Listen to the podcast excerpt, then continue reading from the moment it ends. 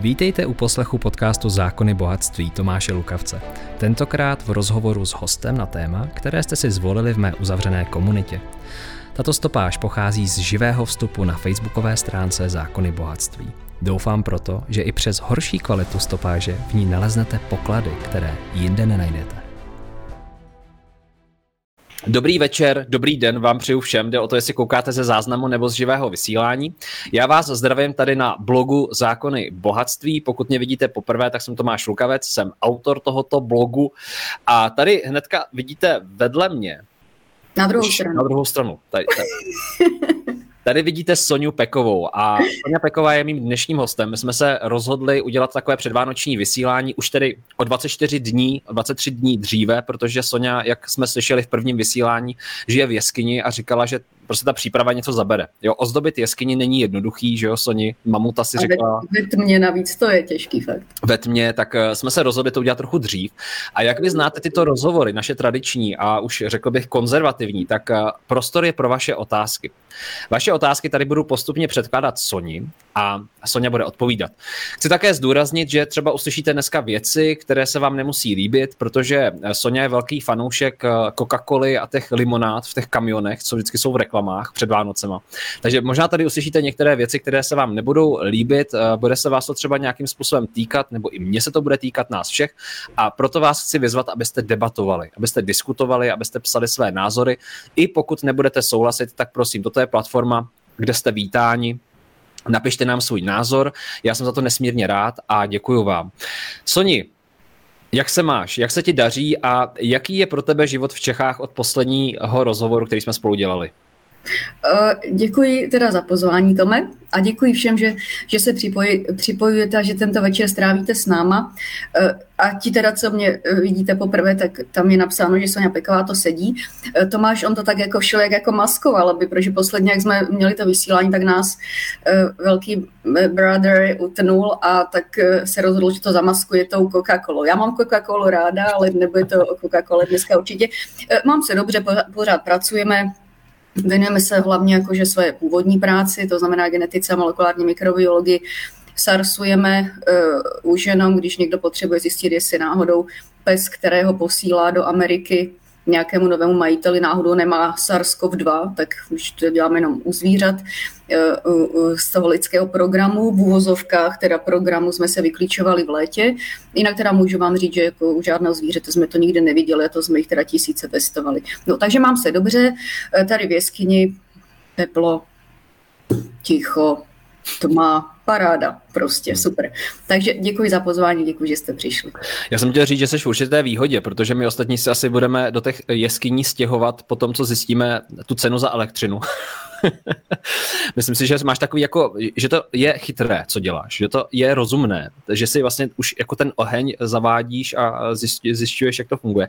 No Soni, já jsem, eh, jak se do toho dneska pustíme a jak začneme? Chci říci, že v uzavřené skupině na Facebooku Zákony bohatství, kam se můžete připojit, pokud tam ještě nejste, já jsem sdílel dokument, takový článek od uh, Sony, který vyštrchala. Teda Sonja, asi nám k tomu řekneš víc.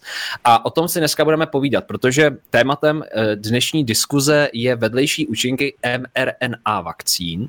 A Sonja, já ti dám prostor pro to, abys řekla více třeba o tom dokumentu, který je vědecký, tvořili ho vědci, netvořili jsme ho my, tadyhle někde eh, na Václaváku, jako že bychom skládali kamínky k sobě, aby si o tom řekla víc a pak následně se navážeme teda na to téma samozřejmě vakcín nebo tečkování čehokoliv a já tady pak posléze budu také klást vaše otázky, které máte. Tak Soni, předávám ti štafetu a pojď nám něco říci o, o tom, objevu nebo o tom, co jsme sdíleli do skupiny Zákony bohatství. Pokud tam ještě samozřejmě nejsem, můžete se přidat a vidět ten dokument, ano? Takže jenom taková výzva. No, eh, děkuji. Takže on to není eh, takhle to, co je vlastně smutné, strašně smutné za poslední dobu a možná to bylo i předtím, ale ne v takové míře, je, že vlastně medicína je pod úplně strašnou cenzurou a vlastně opublikovat něco, co je mimo ten mainstreamový e, narrativ, jak se teď používají ty slova, že mainstreamový a narrativ, to už jako celosvětové, tak to už češtině taky e, převzala. No tak když chcete opublikovat něco, co je mimo ten mainstream, mainstreamový narrativ, tak to téměř není možné. A těch článků, které vlastně kritizují to, e, co se teď děje a že ty články výjdou v recenzované podobě. To znamená, že ne, že to někdo napíše na svém blogu, to nikdo jako nebere v potaz. Prostě musí to být v nějaké recenzované podobě, tak těch je jako šafráno, strašně málo. Je prostě úplně hrozně komplikované něco někam protlačit. No a v květnu 2021 letos eh, vyšla jedna práce extrémně užitečná, protože eh, popisuje možné nežádoucí účinky eh, těch vakcín, které se vlastně tady globálně eh, používají. Teď mají takové nápady, že od 60 každému, že lékařům a hasičům a prostě nevím, jaké, jaké hm, Eh, různé zaměstnání prostě bude jakože povinné, to jenom strčí do dveří a pak to bude povinné pro všechny, pak pro děti. Takže to, co dneska sice jako tomto tak zamaskoval, že to bude o té Coca-Cole a tak nebude to o té Coca-Cole a já bych vás ráda vybavila vědomostma, abyste mohli vlastně svým vlastním umem zvážit, zdali to, co vám říkají eh, dva pánové, kteří se drží za ruce a propocují si dlaně a jeden z nich je pan Fiala, který je profesorem historie. A druhým je pan inženýr Babiš, který je inženýr ekonomie a domnívají se, že jediná cesta, a k tomu se ještě připojí teda pan inženýr Zeman, Eh, který eh, při vší úctě eh, má teda potíže s výraznou encefalopatí postcirhotického typu nebo cirhotického typu, tak tito tři zjistili, že nejlepší způsob bude prostě plošně vakcinovat všechny, protože jiná cesta z té takzvané pandemie není. Takže toto jsou lidé, kteří nemají žádné vzdělání v oboru, ani formální a žádné, a přitom vlastně rozhodují o tom, eh, co bude s váma, eh, co bude s našima dětma a vlastně skutečně ty vakcíny, které se používají, jsou pořád v experimentální použití, protože aby vakcína se mohla použít, tak jsou to 5, 8, 10 let vlastně eh, testování a ostrého použití v populaci, než se řekne, že je to případně v pořádku a může se použít. Takže já jsem tady našla, protože jsem vlastně pořád na těch zahraničních serverech, tady jako na těch českých to se nedá, to je úplná jako žumpa, tam se nedá najít nic. Takže já vlastně pořád jako jsem na těch zahraničních serverech a okamžitě, jak se ta publikace objevila, tak já jsem si ji stáhla, ona je teda dostupná na internetu, to mi pověsil tady vlastně ve skupině, kdo bude chtít, já taky umím poslat. A je to z časopisu, který se jmenuje eh, International Journal, Journal of Vaccine Theory Practice and Research. A ten článek se jmenuje Worse Than the Disease, Reviewing Some Possible Unintended Consequences of the mRNA Vaccines Against COVID-19. To znamená, v překladu horší než nemoc, eh, eh, přehled některých možných nežádoucích účinků nebo souvislostí konsekvencí mRNA vakcín proti COVID-19. To, co je půvabné na té práci, je, že vlastně ji vytvořilo pracoviště uh, Computer Science and Artificial Intelligence Laboratory, uh, laboratoř umělé inteligence. Skutečně technologie umělé inteligence um, jako to je prostě to obrovským způsobem, jakože běží do všech aspektů našeho života. Není to skutečně jenom Siri ve vašem telefonu, ale ve všech oblastech, prostě a v medicíně obřím způsobem. No a oni využili vlastně technologii umělé inteligence, aby se podívali na to, jak jsou ty vakcíny designovány, co z nich vzniká, jaké jsou možné, co vlastně jako jaké jsou predikce, co bychom mohli případně očekávat a co je potřeba zcela jistě jako kdyby posoudit v procesu evaluace těch vakcín. Nic z toho se nestalo. Ty vakcíny šly okamžitě do ostrého nasazení a já tedy e, začnu vlastně tady taková tabulka. E, to, co vlastně dneska máme, je takzvaný Journal Club, to jsme vždycky v práci mývali, já jsem své podřízené tím mučila. Jednou týdně eh, si každý jeden člověk z laboratoře buď prezentoval své výsledky, anebo si přečetl nějakou zajímavou novou publikaci a prezentoval nám to co zjistil. Jmenovalo se to Journal Club, takže to, co dneska máme, je Journal Club. Takže začínám s tím, že jsem na stránce 39 publikace a ta publikace v podstatě celá začíná slovem unprecedented, znamená ne, ne, bezprecedentní, ne, prostě nikdy, ne, nikdy neviděno. A tady se říká, e, tato vakcína, teda je to teda zaměřeno především na mRNA vakcíny, to znamená Pfizer, e, a tady píšou, Bod číslo jedna. První použití polyetylenglykolu PEG v injekci. Skutečně jako toto, to jsou totiž ty nano, nanoměchýřky, ve kterých je ta mRNA messenger sekvence za, za, uzavřená a to se nikdy v vakcínách nepoužívalo, protože víme o tom, že je to toxická látka. Takže první použití PEG v, v injekci. Za druhé, první použití mRNA vakcín, technologie mRNA vakcín proti infekčnímu agens. mRNA Eh, jaksi konstrukty, ta idea původní byla, že by se používaly pro řešení geneticky podmíněných chorob, prostě taková ta genová terapie, že se třeba, já nevím, je nějaká retinální atrofie geneticky podmíněná, tak tam lokálně do toho místa se vpraví vlastně takováhle kazeta kódující mRNA eh, to, té bílkoviny, která je poškozená u toho pacienta, bude se tam tvořit eh, ve správném jaksi uspořádání a ten pacient by třeba částečně by se mohl na, napravit, vrátit ten zrak podle toho, kdy se to vlastně jako odhalí. Takže toto jsou ty jako blahodárné eh, to, to, jak to bylo zamýšleno. Ale to, aby se to používalo eh, k řešení infekčních chorob, tak to eh, teda ne. A toto je první použití mRNA vakcíny v kontextu infekčních chorob.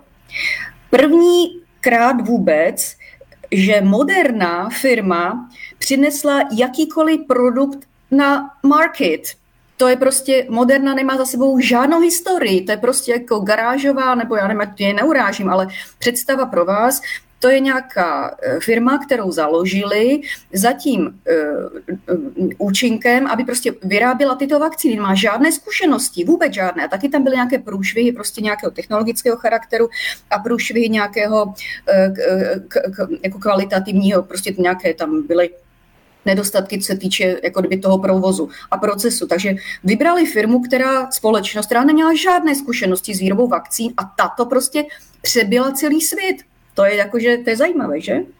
Tak, poprvé eh, pa, eh, mm, veřejný eh, health officials, ti lidé, lidé prostě jako vláda, říká, že ten, kdo dostane vakcinaci, tak má očekávat nežádoucí účinky. No tak to je ale věc. Většinou teda vždycky tak bylo, vždycky tak bylo, že když vám někdo dával vakcínu, říkal, ne, to jsou ověřené, spolehlivé, léta ověřené, pokud jsou nějaké nežádoucí účinky, tak málo, že to nestojí vůbec za řeč. A tady vám prostě říkají, že eh, ty, co dostanou tu vakcínu, to expect an adverse reaction, že mají očekávat prostě špatnou reakci. Eh, Pátý bod, eh, to čtu na stránce 39 v tom rámečku. Pátý bod. Poprvé, že se eh, eh, veřejně implementovala vakcína nebo prostě nějaký produkt, který nemá nic víc než preliminární data účinnosti. Preliminární znamená předběžné, prostě možná na tkáňové kultuře, dokonce přeskočili pokus na zvířeti a rovnou to šlo na lidi. Ne, ne, prostě neexistuje, to by okamžitě zabil každý, kdo by, kdo by vlastně jakože koordinoval za normálních okolností uvedení nějaké, nějaké léčivé látky na trh. Šest. Toto je první vakcína, která nedává žádné jasné výroky o tom, že bude redukovat infekčnost, pře, přenos agens anebo úmrtí. To je taky zajímavé. Takže to není vakcína. Prostě vakcína eh, se používá k tomu, abyste tu nemoc ideálně vůbec nechytil. Třeba hepatitida B, my jsme všichni jako lékaři a pracovníci ve zdravotnictví očkovaní proti hepatitidě B, no bez toho prostě nemůžeme vůbec jako nastoupit, protože krev je jako možný zdroj toho. No a pokud jsme očkovaní proti hepatitidě B, tak vůbec neexistuje, eh, možná i nějaký prostě teoretické, hypotetický nějaký případ jeden, co nemůžeme to prostě chytit, jako jsme tak chráněni, proto jsme očkováni. Sedmý bod. Toto je první koronavirová vakcína, která, o kterou se vůbec pokoušejí u lidí. Koronaviry, jak jistě víte, už jak se to prostě už mele rok a půl či dva, tak koronaviry to jsou ty e, směšné RNA viry, které mám způsobují na podzim nudly e, a rýmu. Nikdo to nikdy neřešil, prostě otřete si ten nos, za týden mám není dobře, ale nikdo to prostě neřešil. Na rozdíl od veterinárního světa, kde koronaviry se dost řeší, protože třeba kočičí koronavirus, ti, co e, třeba máte doma kočulínu, tak víte, že kočičí koronavirus v nějakém prostě kontextu e, asi spíš imunologického pozadí toho jedince způsobí, že se co si stane a ta kočka na ten koronavirus umře eh, pod obrazem eh, kočičí infekční peritonitidy, FIP se tomu říká. Takže tam se už léta letoucí pokoušejí o to, aby vyrobili nějakou vakcínu, která by prostě proti tomu koronaviru kočičímu fungovalo, fungovala a ten teda ani trochu není tak variabilní, tak různorodý, jak tady ty různé kmeny, co vydáme, už ani nevím koliká, tady prostě vidíme od toho března 2020. Kočičí koronavirus je pěkně, jako drží se, sice jako nějaké mutace samozřejmě jako nabere, ale že by tak dramaticky, jak tento SARS-CoV-2, tak to v žádném případě. Nicméně se nikdy nepodařilo ve veterinárním světě vytvořit efektivní, funkční vakcínu proti koronavirům, přičemž pro kočky by se to hodilo, pro ty latové velkochovech a podobně. Tam by bylo jako použití. Nikdy se to nepovedlo. Zkoušeli různé spreje do nosu a tak a prostě to nešlo. Takže e, e, víme z veterinárního světa, že vakcína proti koronaviru nejde. A teď najednou jsme ve světě humánním, kde se nikdy vakcíny proti koronaviru ani neskoušeli, nepoužil, nikdo na ně nepomyslel a bůh a najednou máme jich tolik a všechny jsou prostě perfektně účinné, k tomu se dostanu. No a osmý bod tady v tom rámečku, že to je první injekce geneticky modifikovaných polynukleotidů v všeobecné populaci. E, to rovněž e, nikdy nebylo a nevíme, jaké účinky to může mít. Tady, když uh, otočím dál, uh, tak se, je tady, jsou taky, tak, tady takové grafy, které potom určitě se, se na ně podívejte. A jsou tady tři druhy vakcín. Jedním se říká simple, jako jednoduché. To jsou mm, takové většinou atenuované viry, to znamená, že to je virus vykultivovaný třeba na tkáňové kultuře, e, nějakým chemickým činidlem se prostě přizabije, aby ztratil infekciozitu, no a používá se ve vakcíně. Takže vyvolá imunitní odpověď, je to vlastně přizabitý, přizabité agens. Toto se celkem používá ve veterinární medicíně hojně, v humání pro některé e, viry, které mm, e, mutují nebo prostě je obtížné nebo prostě drahé vyrábět nějaké inženýrované vakcíny, tak se používají tyto jednoduché vakcíny. Komplexní, to je třeba vakcína na chřipku, když se už geneticky inženýrují a skládají se různé eh, hemaglutinin, neura, neura, gen pro hemaglutinin, gen pro neuraminidázu a dělá se to genetickým inženýrováním, aby se to vlastně takhle produkovalo. A potom, potom jsou e, třetí skupina vakcín a tím, těm se říká unprecedented, to znamená úplně jako, že prostě průlomové, novátorské. No a e, průměrná cena, jenom pro zajímavost, pro vývoj e, takových vakcín za rok na fázi, a fáze 1, fáze 2, fáze 3 a fáze 4 je vlastně tak, už takové to dlouhodobé sledování, že to nic nedělá, tak na, na jednotlivou fázi, tak ta jednoduchá, ten atenuovaný virus, tak nějakých 220 milionů dolarů, komplexní, jako třeba chřipka, e, nějakých 250 milionů dolarů, unprecedented, ty úplně novátorské, tak 250 milionů dolarů na fázi a ty fázy jsou teda tři až čtvrtá. Průběž, průměrný čas na vývoj takové vakcíny je pro ty jednoduché 9 let, 9 let, než víme, že je to OK, že je to v pořádku.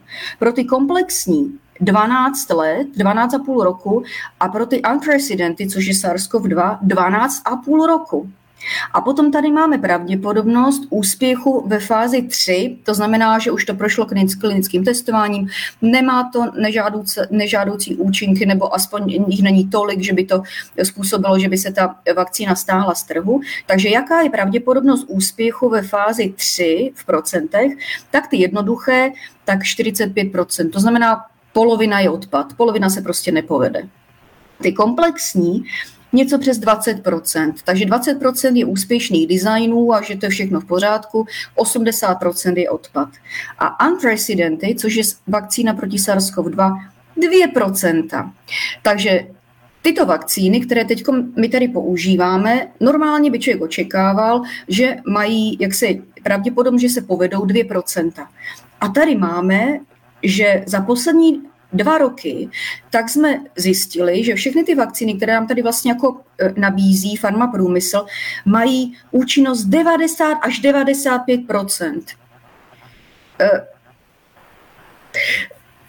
Odkud to vědí? Prostě to není možné. To jsou věci, které prostě eh, nevím na jakých systémech, systémech jako kdyby změřili, ale prostě vůbec to neodpovídá tomu, co léta letoucí, na čem medicína stojí, na čem stojí imunologie, vakcinologie a tedy. Takže to je obrázek, na který by vás ráda upozornila. No a potom jsou tady vlastně věci, jak se ty mRNA vakcíny vytvářejí, eh, jaké mají nežádoucí účinky a pod. Takže nevím, jestli mám to jakože probírat, anebo to nechám hmm. už na vás, že si tam mrknete a se mě na to zeptáte, tak to neřekni, rozsekni to. Soně, moc děkuji za ten, ten eh, vstup tvůj tady v tomto rozhovoru. Já to nechám klidně na našich divácích. Co vás zajímá, tak pište otázky, já tady budu postupně uh, Soni tobě dávat. A já myslím, že vedlejší účinky, pokud by si třeba nějakým způsobem schrnula, tak by to bylo fajn na start, aby jsme se třeba do toho mohli potom víc opřít, pokud v tom dokumentu. Jasně, jasně. A ještě, ještě teda, ještě, ještě zmíním, vy se tady ptáte už v komentářích často, ten dokument najdete v uzavřené skupině na Facebooku Zákony bohatství, je to asi 60 stránkový dokument, jsem koukal, je tam poměrně do stránek. A je to teda, Soně, zopakuješ ten zdroj, jenom kdyby se to třeba chtěli lidi teďka najít na internetu, protože... Ten zdroj je uh tak česky je to Mezinárodní žurnál Vakcínová teorie, praxe a uh, výzkum a je to International Journal of Vaccine Theory, Practice and Research. Mm-hmm. Tak, nebo mi napište, já vám to pošlu. Takže můžete napsat, hele, to tam v té jeskyni budeš mít docela srandu.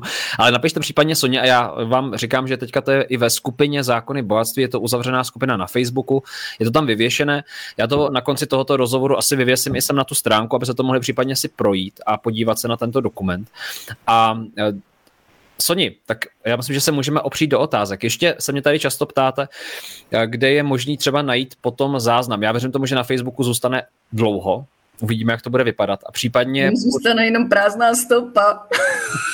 Taková díra tři hodiny.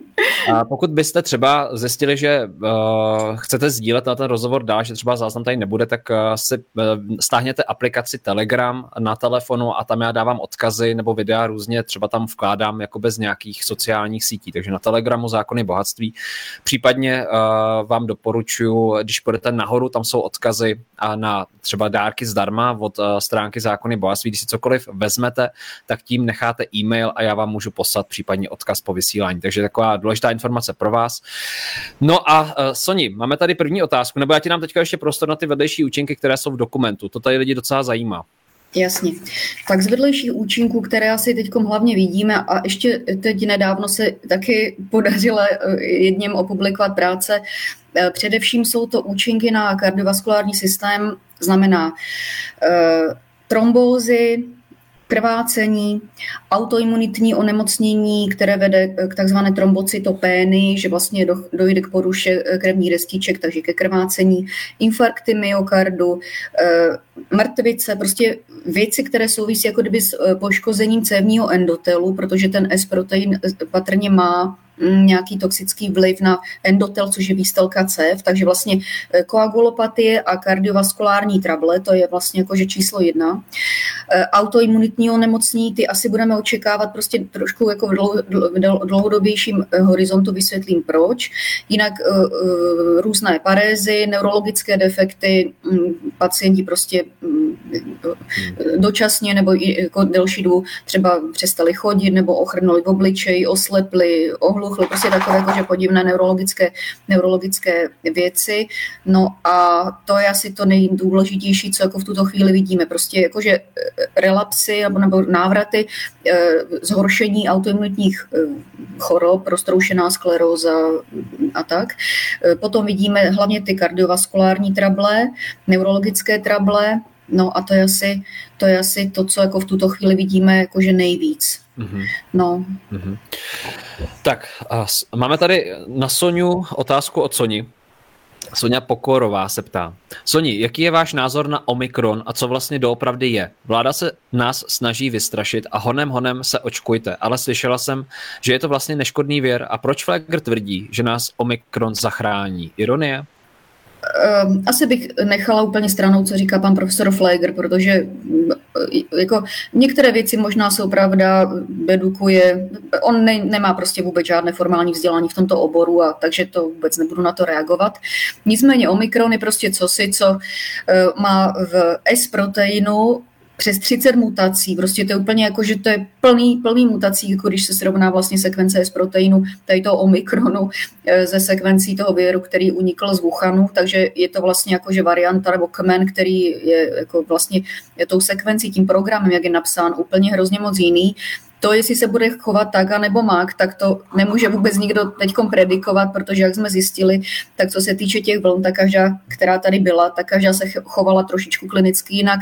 Některá byla hrozně dramatická, na podzim to byla listopadová a ta prosincová, která se vlastně převalila až do března a potom třeba v březnu 2020 na začátku, tak to, jako, to bylo skoro bezpříznakové. Takže co vlna, protože skutečně jako geneticky, genomicky je to jiný virus, všechno jsme sekvenovali, takže víme dneska, že co vlna, to každý jiný virus. A dneska už to říká nahlas, že delta, omikron a tak, takže tato vlna, která tady asi teď bude, bude eh, delta bude vystřídána tím omikronem. A jak se bude chovat, no tak to poznáme, když to sem přijde, protože to se opravdu nedá dopředu eh, predikovat, to jsou všechno unikátní varianty, které jsme tady nikdy neviděli.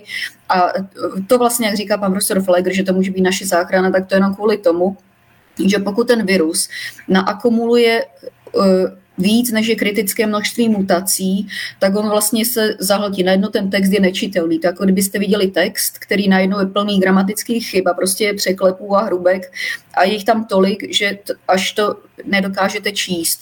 Takže v tuto chvíli vlastně ten virus umírá, protože vlastně některé z těch mutací budou takzvaně negativní nebo deleteriózní a oni ho zabijí. Takže to, že takhle hrozně moc promutovaný virus by mohl vlastně, jako že, že by třeba nemusel udělat nějakou vlnu a mohl by, mohl by e, zemřít e, záhy, tak to je jako velmi velká pravděpodobnost, protože nevím, jestli jste to sledovali od března 2020, tak já už jsem tenkrát říkala, že vlastně ten virus vypadá, že má hrozně silný promotor. Promotor to je jako motor ve vašem autě. Promotor je molekulární sekvence v tom viru, ze které běží jak replikace, množení toho viru, tak transkripce, přepis jeho genů. A pokud je ten motor silný, tak obě tyto dvě funkce běží strašně rychle a virus sám o sobě jako nemá, on nemá tu opravnou funkci, on jako umí, jako on, on jede a zakládá chyby, ale když jako jede v nějaké rychlosti, no tak zakládá nějaký definovaný počet chyb, jak my víme, že je pro RNA viry. Ale pokud ho přinutíte, aby prostě stokrát rychleji psal, aby jel jak blázen, no tak těch chyb tam nasází prostě hromadu. Takže já už jsem tenkrát říkala, že prostě těch variant bude celá řada, ale že prostě skutečně, jako když tam ty, ty mutace budou eh, už jako kritické obrovské množství, tak ten virus toho zabije. Prostě na to on zdechne, že ho, že ho prostě zabije to množství těch mutací. No tak tento omikron by mohl už být jakože předstupeň e, toho, že to zmizí. Akorát ten problém je, že prostě ty viry, které se tady objevují v rámci těch vln, nejsou úplně na sobě e, závislé. To se pozná geneticky e, další, třeba ta listopadová vlna, kterou my jsme jako tady v laboratoři naší popsali a za to já jsem si tenkrát vysloužila ten bludný balván, přičemž dneska už se to zase smí říkat, jo, že každá vlna je něco jiného, to je, prostě, to je to jako k smíchu fakt. No tak ta vlna, vlna, která byla v listopadu 2020, tak vůbec nesouvisela s tou vlnou, která byla předtím.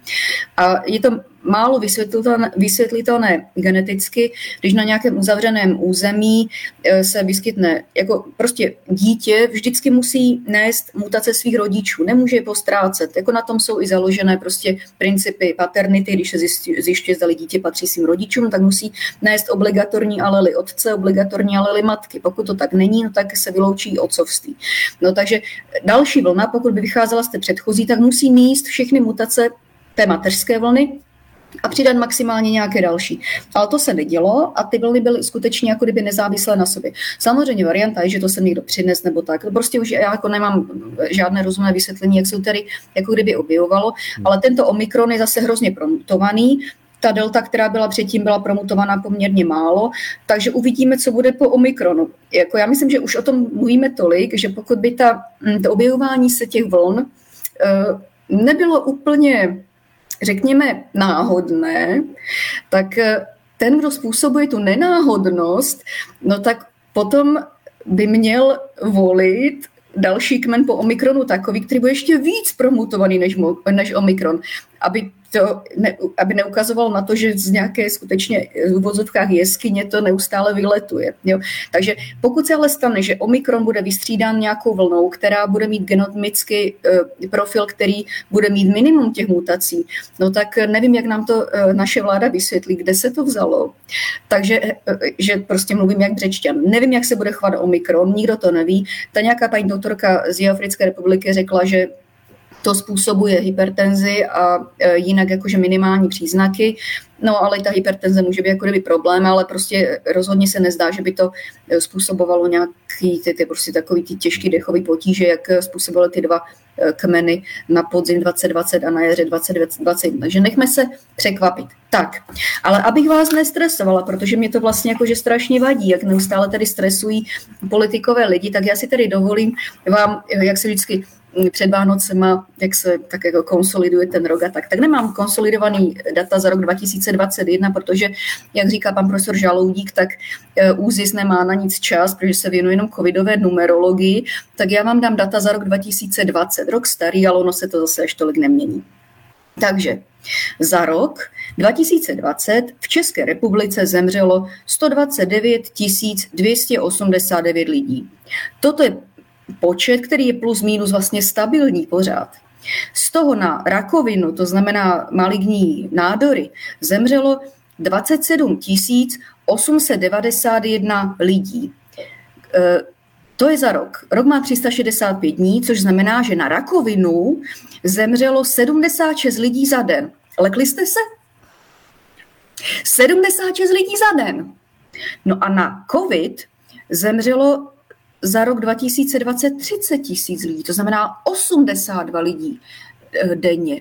No a tady jste se měli ale leknout, protože to po vás ta vláda chce, už po vás chce rok a půl, abyste se strašně báli. No a za rok 2020 zemřelo na kardiovaskulární nemoce, to znamená infarkt myokardu, mrtvice, nějaké trombózy, emboly, plic a podobně, 38 787 lidí. Lekli jste se? Pokud jste se nelekli, no tak vůbec nechápete prostě, o co tady jde.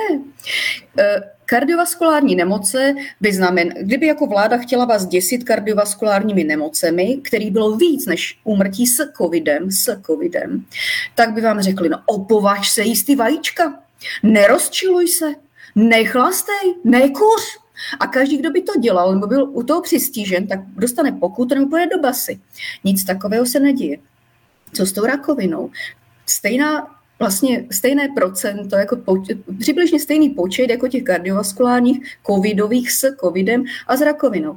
Takže vlastně my tady léta letoucí máme prostě nějaké choroby, které mají vlastně velice podobnou incidenci nebo frekvenci, nebo to, to to, kolik jich máme, kolik vidíme, kolik lidí umře na ty choroby za rok a že by vás to nebo lidi tak náramně stresovalo, jo, že, že prostě přestanou, že každý začne cvičit a bude jenom eh, cvičit jogu, aby se nerozrušoval. Vůbec.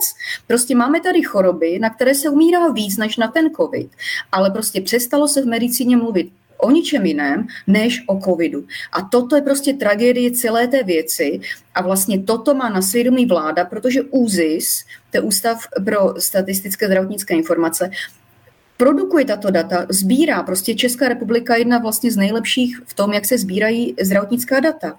Takže ÚZIS tato data má. A ÚZIS by měl prostě vždycky ukázat, kde si stojíme v tom strašení. Jo? Takže tady, že vás straší na COVID, že s covidem, no tak vlastně těch lidí, co zemřelo s covidem, bylo míň než lidí, co zemřelo na infarkt myokardu, mrtvici a podobně, a přibližně stejně jako těch, co zemřelo s rakovinou.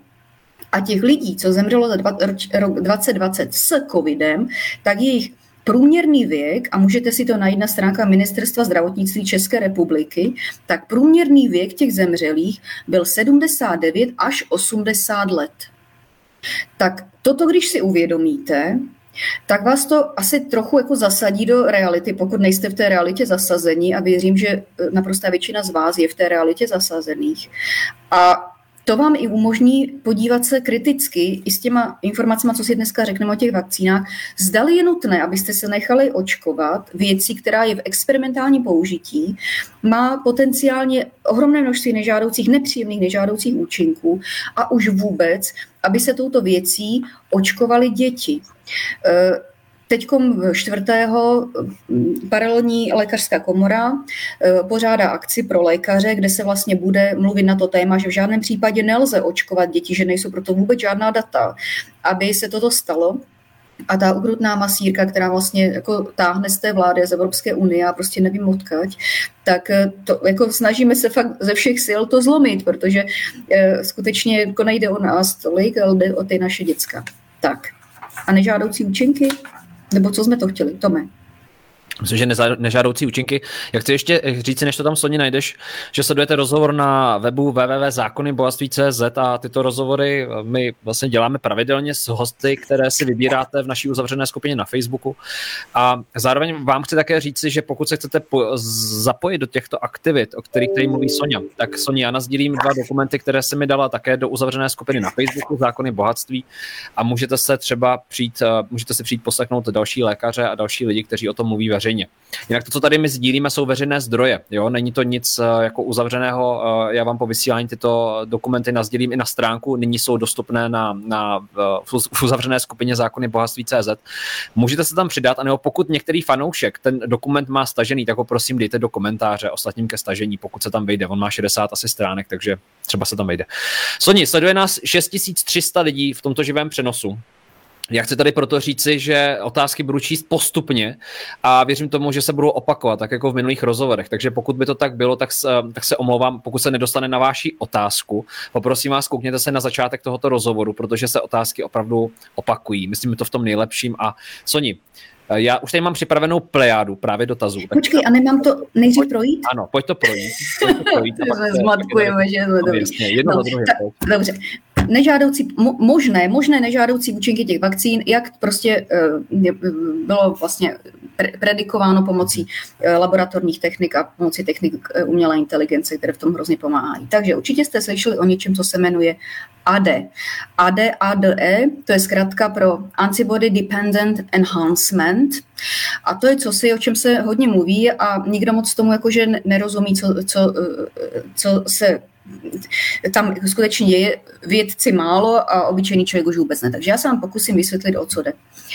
Eh, tento fenomén je znám léta letoucí, už někde prostě 1960 nebo někdy si prostě jakýsi člověk, který pracoval eh, s RNA viry, eh, s, s jednořetězcovými SS RNA viry s pozitivní polaritou, což je i tento SARS-CoV-2 patří do této skupiny genomicky, tak pracoval s nějakými flaviviry a všiml si, že pokud anebo já to už dám do této, do této konkrétní skutečnosti, eh, pokud vlastně člověk tvoří protilátky proti eh, S-proteinu, kterého sekvence je jiná než sekvence S-proteinu, který způsobil tu vlnu danou, tak má problém. Prostě všechny ty vakcíny jsou designovány podle S-proteinu, který vyletěl z Wuhanu a tato sekvence zmizela už v březnu 2020 a od té doby se tady neobjevila. Takže oni používají vlastně design, který je suboptimální. Prostě ten, ta sekvence se nevyskytla ani v, jednom z těch, ani v jedné z těch vln, které se tady vyskytly na podzim 2020, na jaře 2021, vůbec ne v deltě. Delta je jak jiná a Omikron je úplně ukrutně. Takže se používá vakcína, která kóduje S-protein, který je ne, dost nepodobný S-proteinu, který vlastně e, tvoří ten aktuální virus, který tady vlastně jako vytvoří tu vlnu. Když člověk je e, očkován e, vakcínou s tím suboptimálním eh, S-proteinem, tak vytváří ty protilátky a když se dostane do jeho těla virus té dané vlny, třeba ten omikron, když se infikuje tím omikronem, tak jeho protilátky, které rozeznávají S-protein z vuchaního viru, tak pouze částečně rozeznávají S-protein z omikronu.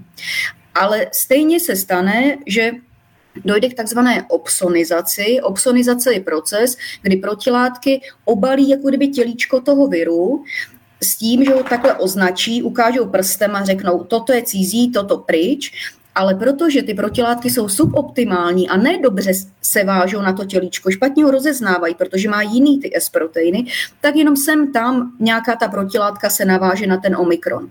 A to, že se jenom sem tam naváže protilátka na ten omikron, to způsobí, že ta protilátka přes takzvaný svůj FC fragment teď mluvím čínsky, ale čínsky ale nevadí, ale to je jako kdyby magnet, přes který ona to vtáhne do buňky, která má na starosti procesování antigenů ale takto špatně obalený nebo inaktivovaný virus pouze způsobí, že se do té buňky, typicky té lymfocytu nebo nějakého makrofágu nebo prostě nějaké buňky imunitního systému, ten virus dostane, není ale zabitý, je málo označený, takže v té buňce se pomnoží a tu buňku zničí a vlastně začne se hrozně moc produkovat vlastně v tom pacientovi. Takže to, o čem se vlastně mluví už od let, od léta 2020, že toto je jako obrovské riziko té věci, to AD, je, že pokud vlastně populace bude očkovaná e, e, vakcínou, která kóduje S-protein, který se nevyskytuje a tím pádem je suboptimální pro všechny ty ostatní varianty, které se tady vyskytují a, pří, a případně budou vyskytovat, tak dojde k té nedostatečné takzvané opsonizaci, obalení, ten virus se dostane do buňky, vlastně nepoškozen a tu buň, v ní se pomnoží, tu buňku zabí a uvolní se vlastně e, do těla toho pacienta, takže v nejhorším scénáři se může stát, že ten pacient vlastně rozvine hrozně těžké onemocnění covidem, navzdory svému očkování a to pouze proto, že ten jeho virus, že, ten, že eh, ty protilátky, které on má, nedostatečně rozeznávají ten aktuální virus, který tvoří tu vlnu. A tím, že mu vlastně ještě tento efekt ADE zlikviduje jeho té lymfocyty, které jsou nutné k tomu, aby aktivovaly B lymfocyty, které tvoří protilátky, tak vlastně on ani nedokáže vytvořit imunitu proti eh, jiným infekčním chorobám, se kterými se setkal, protože nemá ty T buňky, které nakopnou B buňky, aby tvořily ty protilátky. Takže vlastně tito pacienti jsou ohroženi nejenom tím, že vlastně může mm, hodně napadnout ten omikron nebo nějaká prostě jiná varianta, ale i tím, že nedokážou vytvořit protilátky proti běžným jiným chorobám. Takže vydáme reaktivace herpes zoster, e, prostě různé infekce, které ty pacienty budou trápit, protože jejich vlastní imunita je potlačená tím, že jim ten, tento efekt AD zlikviduje jejich té lymfocyty. Toto je vlastně fenomén, který se e, vlastně víme o něm úplně přesně u de, horečky dengy, to je vlastně horečka, e, která, to je infekční onemocnění, které způsobuje virus dengy. A tam se ví, že jsou čtyři kmeny viru dengy, 1, 2, 3, 4. A když oni tenkrát vyrobili vakcínu proti kmenu 1 a vakcinovali tady tím ty lidi, tak pokud ti lidi potom chytili virus typu 4, kmen typu 4, tak umřeli na tu dengy, protože došlo k tomu ADE. Došlo k tomu, že suboptimální protilátka, kterou oni dostali v té vakcíně, tak jenom částečně obalila ten virus, který se dostal do buněk typicky eh, téček, zlikvidoval ty téčka, v nich se ale předtím pomnožil a vlastně zaplavil ten organismus a oni na to umřeli. Toto prostě všichni vědí. Toto je eh, učebnicová vědomost, to není ani nic jako z dnešní doby, jenom eh, ti imunologové, co tady se prostě postavili do čela této země a říká, že jsou imunologové a vakcinologové, tak nevím, jestli o tom nevědí, pokud ne, tak asi mají vrátit atestační diplom, a nebo pokud to vědí a zatajují to, tak to je prostě hrubá chyba, protože, nebo prostě to je jako, že prohřešek strašný, protože vlastně eh, jak dengy, zika, třeba eh, u ziky eh, stejné, u nějakých flavivirů dalších, tento fenomen známe a předpokládá se, že bude stejný fenomén u, i u, u SARS-CoV-2. Takže zanedbat toto je vlastně hrozné zanedbání a to by eh, vlastně i všichni vědí, že každý ten nový kmen je něco jiného, takže očkovat prostě nějakou vakcínou, která je suboptimální a já zase jsem říkala prostě už v březnu 2020, že vyvíjet vakcínu proti nějakému viru, který jede pod silným promotorem a bude vytvářet tolik variant, že to je škoda práce, že to nebude fungovat. Tak teď to tady prostě vidíme a o tom se mlčí, prostě o tom se, o tom se skutečně mlčí, ale je to problém. Očkovat suboptimální vakcínou je problém, to je něco podobného, jako kdybyste chtěli léčit infekční chorobu nějakýma antibiotikama, které prostě buď jsou v nízké koncentraci, nebo to není úplně ta indikační skupina, nebo kdybyste se snažili otevřít nějaké dveře klíčem, který tam prostě nepasuje. To je jako velice, velice podobné. Tak, další problém jsou adjuvanty, které jsou v té vakcíně přítomny. To, co je vlastně uh, uvedeno v SPC, tak je, že tam je polyethylenglykol PEG, to je vlastně ten uh, měchýřek, do které se ta mRNA struktura uh, skryje, protože pokud by nebyla v tom eh, nějakém obalu, no tak je, tak je okamžitě zničena v séru, buňkama, RNázy jsou všude přítomné, takže je vlastně schovaná v tom eh, PEGu, v té kapičce, v té nanokapičce, no a PEG je vlastně i fuzogen, takže vlastně fúzuje s membránou eh, cílové buňky. A ta cílová buňka je úplně vlastně ten cíl jakýkoliv, protože víme, že viry jsou aristokraté a infikují pouze svůj druh, takže psa, kočku, člověka a i v tom člověku nebo v té kočce pouze nějaký buněčný typ, takže infikují pouze plicní buňky pouze nějakého typu, nebudou infikovat buňky močového měchýře a podobně. Takže vždycky, když potřebujeme dostat virus do nějakých buněk, tak je to problém, protože potřebují receptorový vstup. Naprostá většina virů potřebuje receptorový vstup. A tady se vlastně to obešlo, takže se nepoužil klíč a zámek jako receptor a prostě vstup přes ten receptor, ale použil se vlastně uh, univerzální způsob přes polyetylenglykol, kdy vlastně ten měchýřek je fuzogenní s jakoukoliv membránou buněčnou, kterou potká. Takže v podstatě se může to kargo, to, co je vlastně uzavřeno v tom měchýřku, dostat do úplně jakékoliv buněčné populace. S čímž souvisí ty potenciální trable, které to může způsobit. Takže pokud se to dostane do nějakých buněk, které se rychle dělí, no tak při každém dalším dělení buňky se ta věc vyředí z cytoplazmy, protože mRNA se dostává pouze do cytoplazmy, nedostává se do jádra a vyředí se to a ztratí se to a efekt je skončen. Ale pokud se to dostane tady tím, tou fúzí polyetylenglykolu do nějakých buněk, které se normálně málo dělí nebo nedělí, typicky buňky neuronální, to znamená buňky nervové tkáně, tak odtaď se toho zbavit je problém, protože ta buňka se nedělí a navíc ta mRNA, která tam je v té vakcíně, tak je takzvaně humanizovaná. Ona je udělaná tak, aby vůbec nevypadala, že je virová nebo patogenní, protože víme, že eh, třeba virové sekvence jsou hodně bohaté na adeniny a tyminy. Podle toho i buňka to pozná, že do ní vniklo něco, co jí nepatří. Na rozdíl od toho, eh, geny lidské jsou hodně bohaté na cytozin a guanin, C a G. Takže tyto vakcíny, ta mRNA je takzvaně humanizovaná a vlastně tam, kde to bylo možné, tak se A a T vyměnilo za C a G a to je možné v, především ve třetí pozici eh, teď vás zatáhnu trošku do biologie střední školy, bílkovina, amino, ami, bílkovina je vlastně takový jako jsou korálky na krku z aminokyselin a každá aminokyselina je kódována třemi nukleotedy, tedy třemi písmenami vlastně v sekvenci DNA potažmo mRNA. A na té třetí pozici tam může být cokoliv, tomu se říká wobbling, jakože tam může být jakákoliv báze a umožňuje to jako kdyby heterogenitu toho systému. Takže eh, když vy, vy, vy víte, jak má vypadat proteinová bílkovinová sekvence toho S, tak podle toho vlastně můžete krásně navrhnout sekvenci mRNA a ještě v humanizované podobě, takže ji maximálně prošpikujete těma C a G, zbavíte jí Aček a Tček, aby vypadala jako lidská, tomu se říká humanizovaná forma.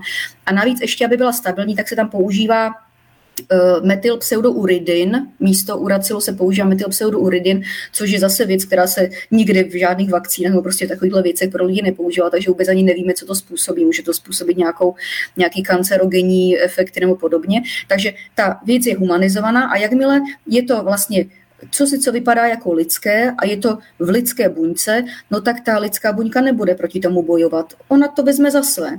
Takže když je to neuronální buňka, že se vracím zase k té myšlence, která se nedělí, neuron, prostě vaše, vaše mozková buňka, no tak pokud se to dostane do ní, vypadá to že je to lidské, nespouští to tudíž žádnou obranou kaskádu uvnitř té buňky, no tak je to tam prostě tak dlouho, než se to nějak prostě nezdegraduje nebo co si.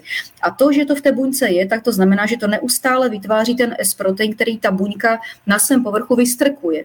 A imunitní systém je vlastně naučen tak, že vlastně neustále jakože olizuje, očuchává ty vaše buňky a rozeznává všechny buňky, které vypadají jinak. To je vlastně princip eh, dohledu imunitního systému třeba nad eh, vývojem nádorových chorob. Hmm. Protože, protože nádorová buňka častokrát ve své membráně vystrčí nějakou kombinaci bílkovin, která je neobvyklá a podle toho ji imunitní systém pozná a zlikviduje v zárodku. Takže představa, že každou chvilku nějaká buňka ve mně se maligně zvrhává, je správná. Ono skutečně to tak je. Ale můj imunitní systém je tam od toho, aby všechny ty buňky, prostě ty krevní buňky jako všude jsou a tak, očuchávají ty, prostě, eh, ty tkáně a tak, tak tam, kde najdou nějakou aberaci, abnormalitu, tak prostě to zlikvidují. No, takže vlastně zase se vracím k té myšlence toho, té neuronální buňky, takže neuronální buňka má v sobě co si, co jí připadá jako její vlastní, protože to tak je zinženýrovaný, vytváří po, pe, pečlivě, poctivě prostě ten S-protein, vystrkuje ho do membrány, no a buňka imunitního systému to rozezná, že to je cizí. A co ona udělá? Ta buňka imunitního systému prostě tady tuhle tou buňku, která to vystrkuje ve membráně, zlikviduje. A tady je podstata vlastně takových těch neurodegenerativních onemocnění, které očekáváme prostě jako skutečně jako racionálně očekáváme v, dlouhé, v dlouhodobém horizontu, eh, protože se musí, jako to má obrovskou regenerační, schopnost, vaše, vaš, vlastně váš eh, mozek. Vy využíváte nějaké procento dvě prostě a fungujete perfektně, takže tam je obrovská regenerační kapacita, ale pokud by to bylo jakože masivnějším způsobem zatransfekováno, prostě ta tkáň, no tak po nějaké době se opravdu může stát, že vlastně dojde k degeneraci, vlastně k degradaci e, šedé e, kůry mozkové, prostě bílé hmoty, prostě ty buňky, které se normálně dělí málo, nebo věříme, že se nedělí třeba vůbec, tak ty na to, na to hrozně moc doplatí. Takže toto je vlastně to riziko obrovské, které tam je. To není žádné vykonstruované, to je prostě úplně objektivní riziko, které bez toho, že ta vakcína bude v použití mnoho, mnoho let, nelze nijak oslovit. Takže pokud tu vakcínu dostane někdo, kdo je v, riziko, v rizikové skupině, to znamená 79 až 80 let, a má před sebou prostě, nevím, pět let života třeba, když je jako v dobré fyzické kondici, tak tam asi těžko rozlišit, jestli to bude presenilní demence, která je spojená s tím věkem, Alzheimerová demence, která se tam může vyskytnout, Parkinsonové choroba, to jsou ten třes těch rukou, anebo je to způsobeno prostě tou vakcínou. Ale pokud to dám dětem, pokud to tady budu prostě píchat někomu eh, od pěti let a už se budu tady rodiče hlásit, aby prostě tady Vojtěch, že kolik dostal e-mailů, že se ho rodiče ptají, kdy už to bude, to je prostě, eh, eh, já jako tady k tomu prostě nemám slov. Takže to, že se to dostane do nějakých buněk, odkud to nelze dostat ven, tak to je problém. Stejné platí samozřejmě pro buňky germinální, což jsou buňky ovárií, protože žena se rodí s definovaným počtem vajíček. Eh, žena vlastně při porodu má ve vajíčnicích založený počet vajíček, prostě to je její na celý život a vlastně každý měsíc jednou uvolní. E, není jako muž, že vlastně tvoří ty spermie kontinuálně, takže pokud se to dostane do této tkáně, která rovněž jako nemá reparační kapacitu, e, tak prostě se to dostane i do, i do, i do těchto buněk. Jak jsem říkala, ta transfekce, nebo ta transdukce, ta viro, virová transdukce, nebo jak to já nevím, jak to nazvat, prostě správně, tak v podstatě nevybírá ten buněčný typ a fuzuje s jakoukoliv membránou, kterou potká, protože ten polyetylen glykol to umožňuje. Takže je to vlastně jako pan globální eh, jaksi eh, transfekce eh, těla, a to, že někdo tam prostě vykřikoval se z expertů, že je to pouze jako v místě toho vpichu, ta vakcína, že se tam drží a nikam se nepohybuje, tak to je rovněž blud, protože dneska už je řada publikací venku recenzovaných, které ukazují, že se to z toho místa vpichu dostává do lymfatických uzlin, dostává se to do různých orgánů těla a vlastně ta messenger RNA byla nalezena ve vaječnících, v mozku, takže v podstatě dostává se to jako kdyby do celého těla, což je v souladu s tím, jak je komponovaná, to znamená, že ten polyetylen glykol Eh, odnese tu nanopartikuly malilinkou prostě tam, kam to ten krevní oběh odfoukne, tak tam to odnese a vlastně ty buňky eh, zainfikuje, zatransfekuje, zatransdukuje, nevím prostě, jaký výraz k tomu použít. Tak, to je toto. Potom tady máme se to rozsypalo, jak je to takové tučno. Tak. Omlouvám se, že tady tak listuju, ale... Já teda využiju prostoru a všechny vás pozdravím, co nás sledujete. Samozřejmě můžete psát eh, a debatovat. Vidíte, že tady dávám Soni velký prostor, protože to, co tady říká, má nějakou určitou návaznost a eh, nechci do toho skákat, nechci přerušovat, abyste nestratili tu linku.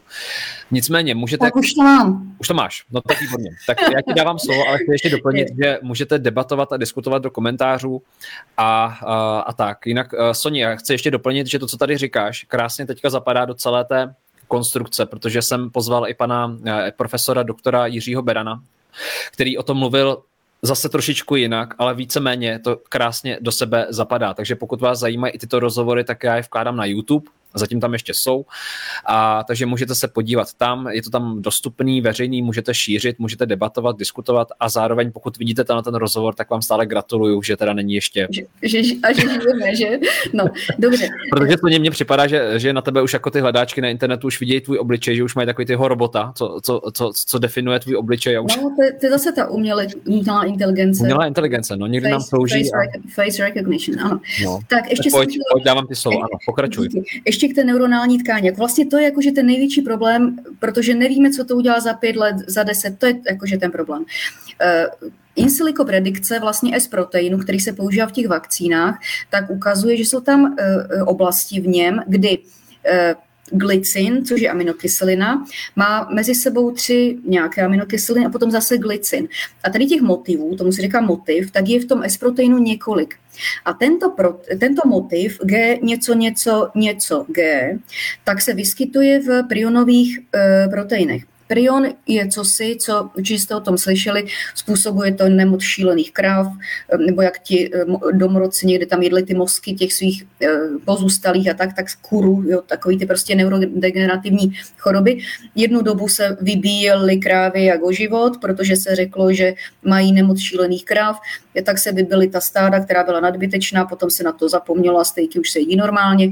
Stejné šílenství bylo někde v roce 2001 na Slovensku, ovce, asi jich tam bylo moc, tak se prostě museli genom, genotypovat na gen, který se jmenuje PRP, prionový protein a pouze ta, e, e, ty, ty, ty ovce se zachovávaly, které měly prostě nějakou konfiguraci toho genu a věřilo se, že fakt jako se jim prostě způsobí choroba, která se jmenuje scrapey u těch, u těch ovcí. No a v tom S-proteinu je několik těch, tady těch motivů, těch domén G, něco, něco, něco G a, pro, a e, vlastně ten S-protein, teda ta predikce, nebo ta, ta, čo se lze opět obávat v kontextu neuronální tkání je, že může se chovat jako prionový protein.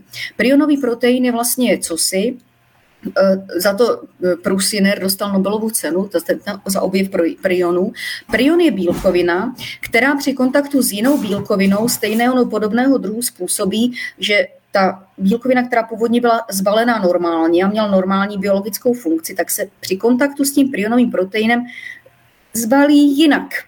Prostě z alfa helixu se stane beta skládaný list a takhle poskládaný jinak protein se začne akumulovat vlastně v té buňce neuronální tkáně a způsobí vlastně její degeneraci a rozpad.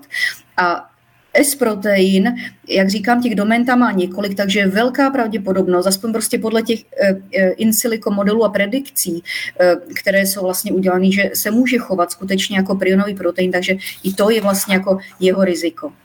Eh, Parkinsonova choroba, tak tam víme, že jsou nějaké levýho tělíska vlastně v neuronální tkáni, nevíme dost dobře, co je jakože eh, původem těch levýho tělísek, ale zase ta, ale rovněž je to podobný princip. V neuronální tkáni se akumulují vlastně proteiny, které normálně by ta buňka měla zlikvidovat, neměla by je tam vůbec držet a tím, že se ta buňka neuronální přetíží, tedy vlastně tím balastem, tím odpadem, tak dojde k tomu, že ona zdegeneruje a potom to je takový ten třes, třes, třes těch rukou. Eh, hodně se diskutuje o tom, eh, eh, říká se tomu vaccine shedding, jakože někdo může trousit ze sebe ten S-protein. Vakcinovaný člověk, že může ze sebe trousit S-protein.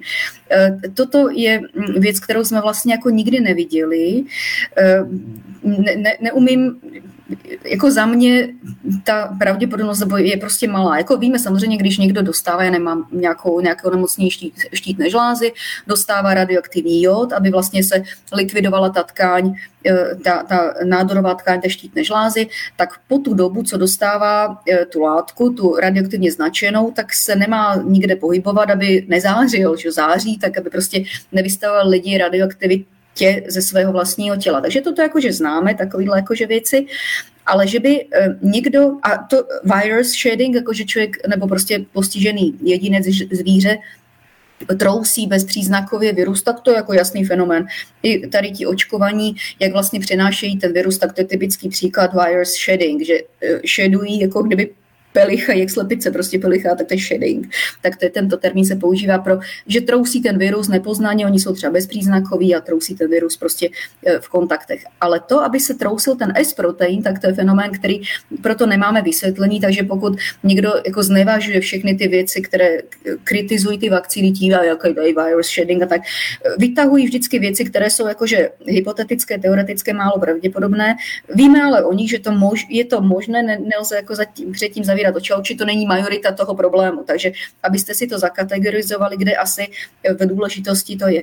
E, nicméně tam prostě, jak je vlastně ten, mm, jaký ten manuál k tomu, k té vakcíně, tak tam se popisuje, že vlastně i když je jako e, gravida a je vystavená jakože kontaktu prostě se svým partnerem a takže je dobré to jakože hlásit. Takže oni něco tam jakože čuchají kolem toho, ale e, víme o tom málo, takže určitě je to prostě nějaký parametr, který není nikde nahoře a ti prostě, co z nás dělají blbce, tak to dávají jakože někam nahoru. Ne, je to prostě co si, co je možné, ale neumíme to vysvětlit, takže spíš to mějte jakože v těch nižších etážích.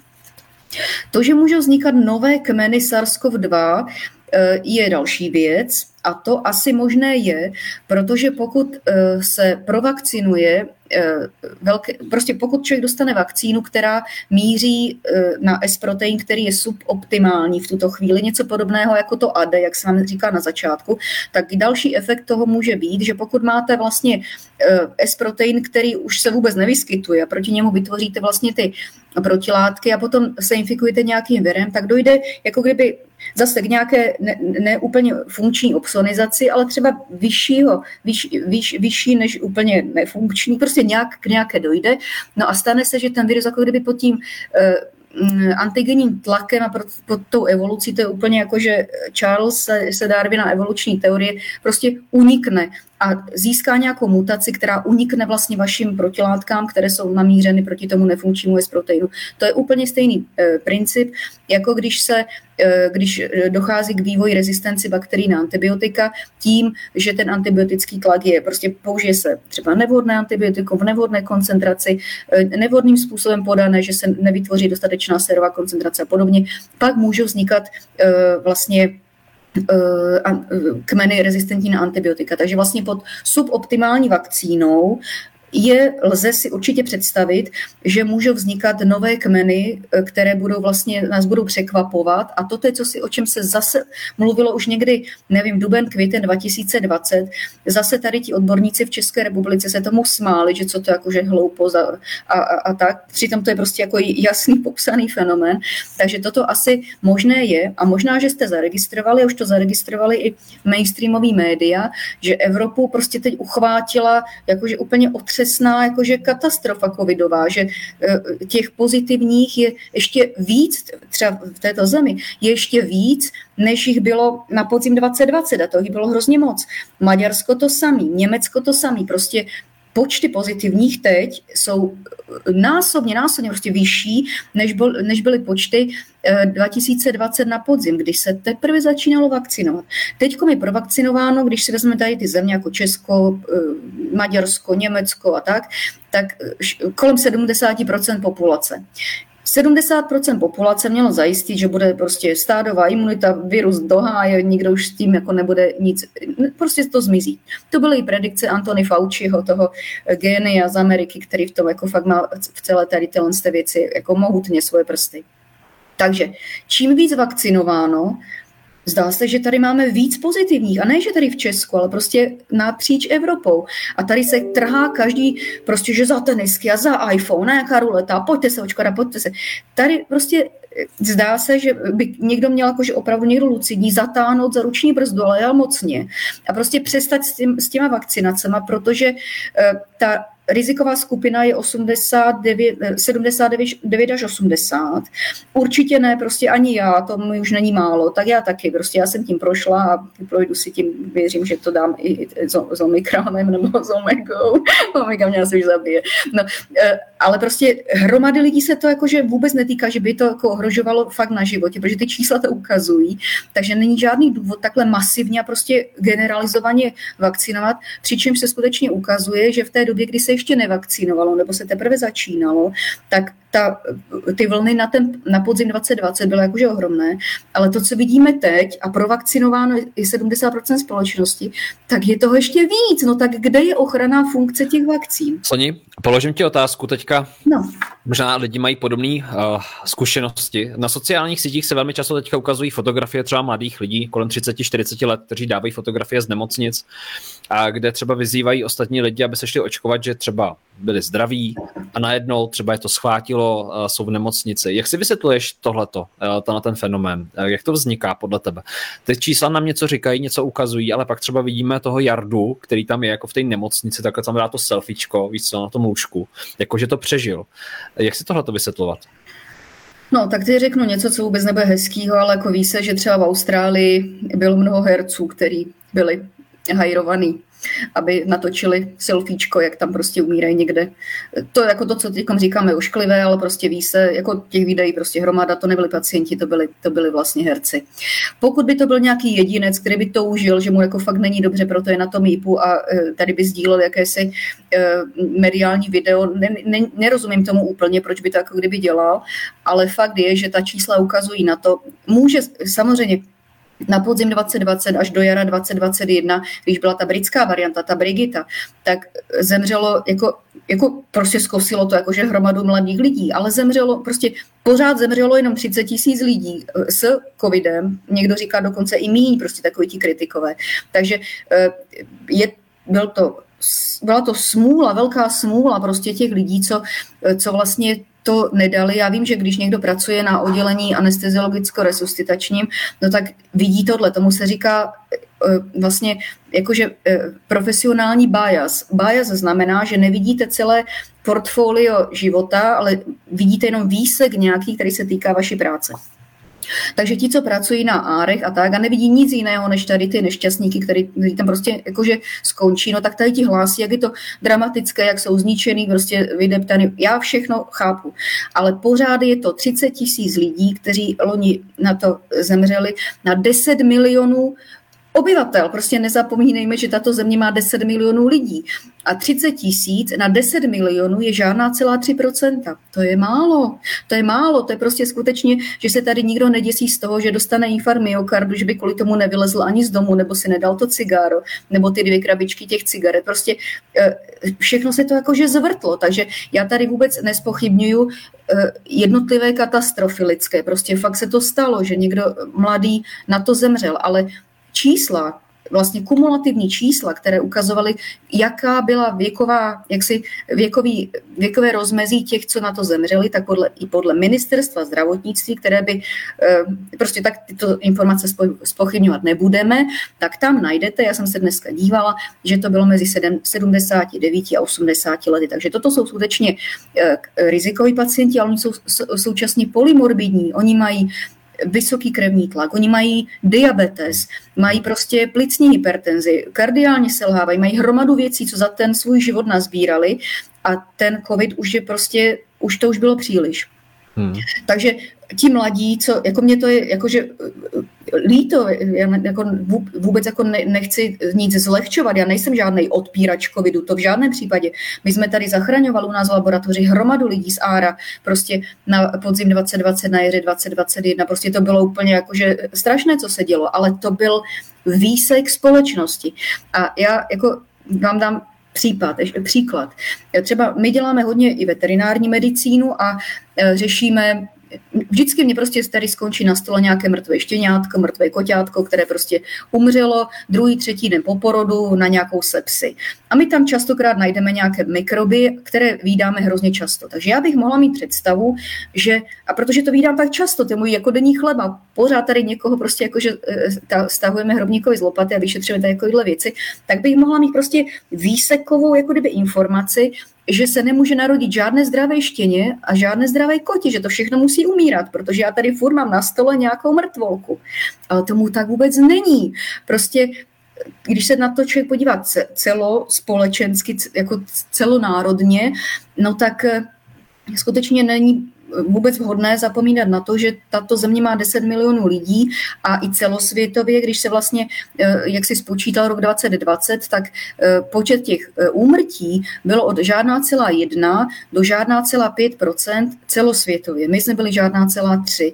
Takže jsme nijak nevynikali, byli jsme prostě v průměru. Takže pokud někomu je 30 a někde na TikToku, nebo jak se to čte, já ani nevím, tak eh, prostě poustuje nějaké video, jak tam někde umírá na eh, ventilátoru, tak pokud na ventilátoru nemůže poustovat žádný video, jo, takže eh, mu není dobře. Takže takové ty agitky, že nechte se očkat, že podívejte, jak jsem skončil, tak zase jenom se vracím k tomu, jako z té Austrálii, to byl vlastně jako průšvih hrozný, že to uniklo, to byli, nebyli to pacienti, ale byli to herci. A, a, a zase toto někdo jakože spochybňoval, ale ono ono se to tolikrát prostě říkalo, že a pak to bylo v nějakých médiích, že to byl vlastně jakože průšvih. Soně, teďka mám ještě takové dvě, dvě doplňující otázky, pak tady dám prostor otázkám, které tady vznikají. Teďka se v médiích hodně často skloňuje v těch plátkách takový to, že třeba dají nějakého toho člověka, který je v té rizikové skupině a že pronesl na tom lůžku, že kež by se nechal očkovat. Kež by že teďka zažil tu nemoc. No, a, tak a... dobře, tak ještě to vezmu z jiné strany. E, to, co je nespochybnitelné, je, že 12,5 let, které potřebujeme k tomu, aby jsme vlastně otestovali ty unprecedented vakcíny, nebo i ty eh, komplex, tak 12,5 roku zcela jistě objektivně neuplynulo, to každý prostě ví. Takže pracujeme s experimentální látkou, která přeskočila velké množství eh, jaksi eh, kroků a testovacích pokusů. Pokusy na zvířeti třeba nebyly provedeny. Šlo to rovnou na člověka. Takže pokud někdo říká, že by si tak přál, aby změnil svůj názor jako včas, eh, tak můžu být prostě natolik vyděšen, že se nebojím tolik toho, že zemřu na infarkt, ale že zemřu na koronavirus, nebo se nebojím, že dostanu rakovinu, ale bojím se, že dostanu koronavirus, tak to vyřeším tak, že se prostě nechám očkovat. A tam ovšem riskuju, že eh, vystavím prostě svoje tělo i když nejsem riziková skupina, prostě to, že třeba si půjdu přidechnout kyslík, nebo já nevím, že mě bude jako opravdu 10 dnů fakt hrozně blbě a budu mít kašel, se budu, že se budu udávit, ale pak to jako, že zmizí, taky se z toho člověk vylečí. Tak pokud já si to vyhodnotím tak, především z ohledu na svůj strach, protože to je to, na co se tady hraje vlastně už roka půl, tak se dám navakcinovat látkou, která možná mě jako kdyby v krátkém horizontu pomůže, že třeba budu omikron jenom roznášet, že deltu budu jenom roznášet a budu šťastná, že jsem se nechala očkovat, že to jenom roznáším, ale, ale založím si na takové problémy, které budu řešit za deset let, že za deset let budu ležet na tom lůžku a budu říkat, bože, kdybych já se nenechal očkovat, tak jsme prostě vlastně v takovém, takové situaci, že tady tlačí na nás masírka, média, marketing, vláda, Evropská unie, prostě všichni se úplně zbláznili a tlačí vlastně tady tyhle ty experimentální látky, které mají množství nežádoucích efektů. Na druhou stranu vám skutečně jako řeknou, že ohrožená skupina je 79 až 80, tak vy si asi můžete spočítat, prostě kam patříte. Takže tady jsou vlastně úplně rozporuplné informace, přičemž vlastně biologie Biologie je to jedno, co chce tady eh, politik nebo co chce vláda Evropské unie. Prostě biologie si jede po svým. Takže biologie buď, buď ukáže, že ta daná vlna, ten kmen je brutální a zabíjí, anebo ten kmen je úplně benigní a vy ani nezjistíte. Vám prostě teče nudle, jak to byla ta první vlna, která odstartovala v září. To, kdyby jsme podle mě netestovali jako život, tak ani nevíme, že byla, že bychom je minuli. Takže vlastně eh, to, abyste pod vlivem tady této masírky si vyhodnotili, že ten strach, který máte, je větší než to, že abyste se jako pro tuto chvíli jakože zachránili, tak riskujete něco, co bude za deset let. To je takové, prostě to nedělá žádný investor, ani v ekonomice, nedělá to ani žádný investor do svého zdraví. Prostě toto je vlastně jako, že skutečně situace, kdy oni tlačí na váš strach, říkají vám, že umřete na nějaký virus, Zapomínají vám říkat, že můžete umřít na cokoliv jiného. A tady se vlastně, jako, tady se furt žilo, že se neumírá. Tady ty iPhony a ty palce jeli a každý to. Prostě tady se žil takový nějaký způsob a ten najednou se začal jakože umírat a oni vytáhli tuto podskupinu chorob, SARS. To je jeden z mnoha. Zase opakuju, že skoro 130, lidí, 130 tisíc lidí úplně normálně každý rok v České republice zemře. A jsou to všechny věkové kategorie. Ale o tom se nemluví, o tom se vůbec nemluví. Takže mluví se tady o tom, vytáhlo se to, artificiálně se to vyšroubovalo a vlastně eh, je to z velké mí, jako vlastně ta objektivní data ukazují, že celý, že COVID je mírné onemocnění. Prostě i už v recenzovaných publikacích, prostě opatrně se už to začíná objevovat, že to je mírné onemocnění pro majoritu populace. Žádná celá 3% na to umřela, ale 99,7% 99, populace to dalo. Takže vlastně kvůli tomu, že tady máme žádná celá 3% riziko ještě pro tyto vysoké kategorie věkové, tak je tady vlastně jakože strašná diskrepance mezi tím, co ukazují data biologie, váš zdravý rozum, vaše vědomosti a tím, co tady tlačí média a co tady tlačí prostě vlády eh, celosvětově. Takže vlastně eh, eh, já nejsem očkovaná ani to neplánuju. A co se týče našeho juniora, tak udělám všechno pro to, všechno pro to opravdu, aby se to nestalo, že budou, že ty děti budou očkovat. Ty děcka za nic nemůžou a nějaké experimenty na nich, to je, to, jako to si potom kolorujeme o to, aby jsme, aby jsme fakt byli navymeření, protože jsme svině, co udělají něco svým dětskám, jenom proto, že se tady klepou, aby náhodou nedostali nějaký virus. Je to úplně ubohé, to je prostě jako když někdo na někoho, něk, na někoho stříle a on takhle vystrčí to děcko před sebe, aby se za něj schoval. To je jako, že to je tato paralela tak eh, samozřejmě uvidíme, takhle delta, to už zdá se, že prostě padá, že už zase mizí. Uvidíme, co udělá Omikron. Nevím, jestli jsme z toho venku, ale uh, myslím si, že člověk má být prostě hrdý. A má být hrdý jako ve vztahu k sobě a prostě a nenechat se fakt blbnout. A toto, co se tady děje, je jakože hrubé blbnutí. Třeba teďkom až, kdy, já to tady mám sebou na počítači, 24.6.2021 vyšla práce e, australských e, vědců z laboratoře Nikolaj Petrovsky, e, ruské jméno, ale z Austrálie, a já jsem slyšela i rozhovor s ním a ta práce ukazuje na to, že vlastně S-protein toho wuchanského viru nebo všech, eh, toho původního wuchanského viru byl tak designu, nebo má takový design, že když eh, udělali knihovnu nejrůznějších druhů AC2 receptorů, což je ten, to, to místo, kudy vstupuje e, e, SARS-CoV-2 do buňky. S-protein se naváže na AC2, zámek a klíč a dostává se do buňky, tak zjistili, ejhle, že ten S-protein úplně, ten S-protein SARS-CoV-2 úplně nejlíp rozeznává AC2 receptor lidský a vůbec nerozeznává dobře AC2 receptor netopíří. Přičemž má pocházet z netopíru ten virus. Není to možné, aby virus, který pochází z nějakého organismu, nerozeznával vstup do toho samého organismu. Takže z toho plyne, že ten virus je prostě umělého původu. A s ním byl rozhovor a on říkal, že když tuto práci prostě měli hotovou a nabušenou, perfektní, tak čekal, že bude jako úžasný, úžasná na to, uh, úžasná odpověď. A odpověď ze všech redakcí byl rejected, rejected, odmítnuto. Rejected, rejected. Prostě mnohokrát odmítnuto. Já se nedivím. Až se, až se jim to podařilo opublikovat. Ale to jsou prostě, to jsou uh, se nedivím, ne, neemocionální, suchý, objektivní data. Jo? Takže hmm. může tady chtít nějaká vláda něco, ale prostě já myslím, že nakonec to Eh, jako převálcují prostě ty objektivní informace, kterých jako je eh, čím dál tím víc a víc. No. Tak, Soni, já tady dávám prostor pro jednu otázku, která dost možná navazuje. Do, jinak posloucháte Soniu Pekovou na zákonech bohatství a vás tady všechny ještě jednou zdravím a vítám vás tady a děkujeme za vaši debatu, za to, jak píšete komentáře, Diskutujte. Můžete nesouhlasit, my se se Soňou budeme prát o vaše právo nesouhlasit až do konce našich dní. Dělejte to samé.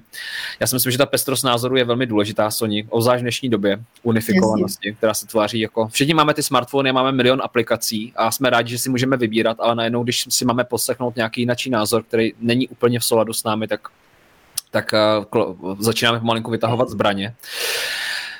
Petra Matoušková, dobrý den. Paní doktorko, především děkuji za to, že jste velká statečná bojovnice. Mám dotaz. Jestli je možné, že lidé, kteří se nechali naočkovat, mohou změnit svou psychiku? Bohužel k horšímu. Mám pocit, že jsou agresivnější s vyšším počtem teček. Uh, otázka od Petry. Já myslím, že jako Můžou se snažit vlastně ty vlády vymejvat lidem mozek, ale každý už, jak si zaregistroval, že navzdory tomu, že už má za sebou třeba třetí tečku, tak pořád ten virus může chytit a může ho roznášet. Mm-hmm. Možná takže není třeba bezpečný pro tu babičku, kterou měl chránit tím svým očkováním. Takže to je určitě eh, jako velká frustrace pro ty lidi, co se nechali naočkovat i s tím, že se jako neustále vlastně jako prosakují ty informace o tom, že jsou to, že fakt jsou to experimentální vakcíny, eh, protože to časové hledisko neuplynulo. Slyší lidi jako z mnoha stran i lékaři, to vlastně jako vidí, že jim přibývají pacienti jako s podivnýma komplikacemi potom očkování třeba, já nevím, za 4, za 6, za 8 týdnů, anebo i bezprostředně. Takže tady ta frustrace podle mýho je obrovská. Kdyby se mně to stalo, že kdyby toto nebylo z mého oboru, že bych prostě to, jako na to nepřišla, protože by to hned jako, že nenapadlo na začátku v březnu 2020, co to je, no tak já bych tomu taky podlehla té očkovací kampani. Mě by v životě nenapadlo, že moje vláda může na mě hrát takovou levou ale prostě hraje. Jo? A e, ten problém jako je jenom ten, že já se nedám, protože já všechno, jako mám 20 let praxe v tom oboru. Dělám to, vidím to, rukama mi to prošlo. Takže kdybych ne, ale nevěděla, tak se nechám naočkovat. Určitě bych tomu podlehla, protože ta masírka byla obrovská, prostě strach se šířil a tak.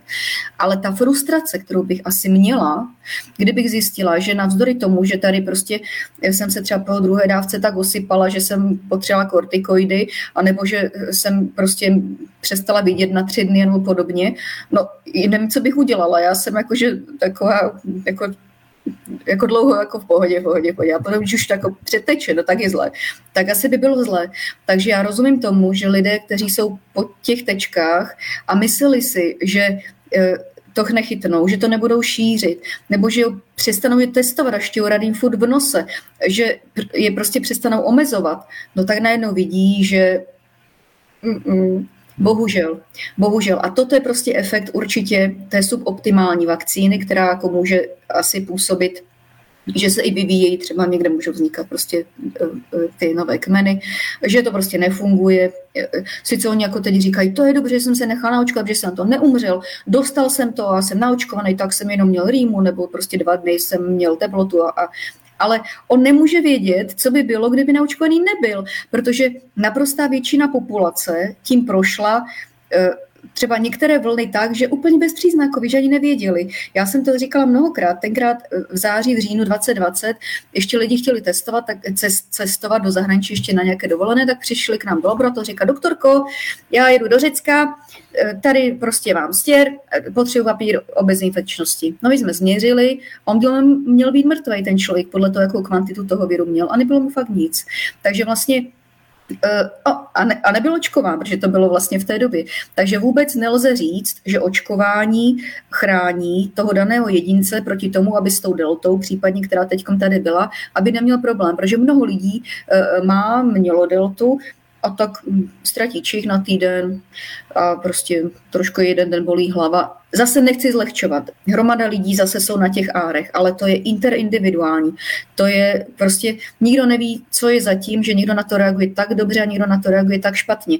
A možná jste zaregistrovali i ty statistiky, které vlastně e, ukazoval, nebo ta čísla, která jsou zase z úzisu, tak ukazoval e, ten e, Mm, pan Dostal, jak se vede, od Pirátů, jako teď tak strašně nenávidějí. No tak on tam ukázal, že tam prostě i ti očkovaní leží na těch jípech, jo? takže a toto je informace, která musí člověka vyfrustrovat do bezvědomí, že prostě nechal se nabodat, aby tomu věřil, nechal se prostě jako ze sebou udělat cokoliv a stejně skončil na tom áru.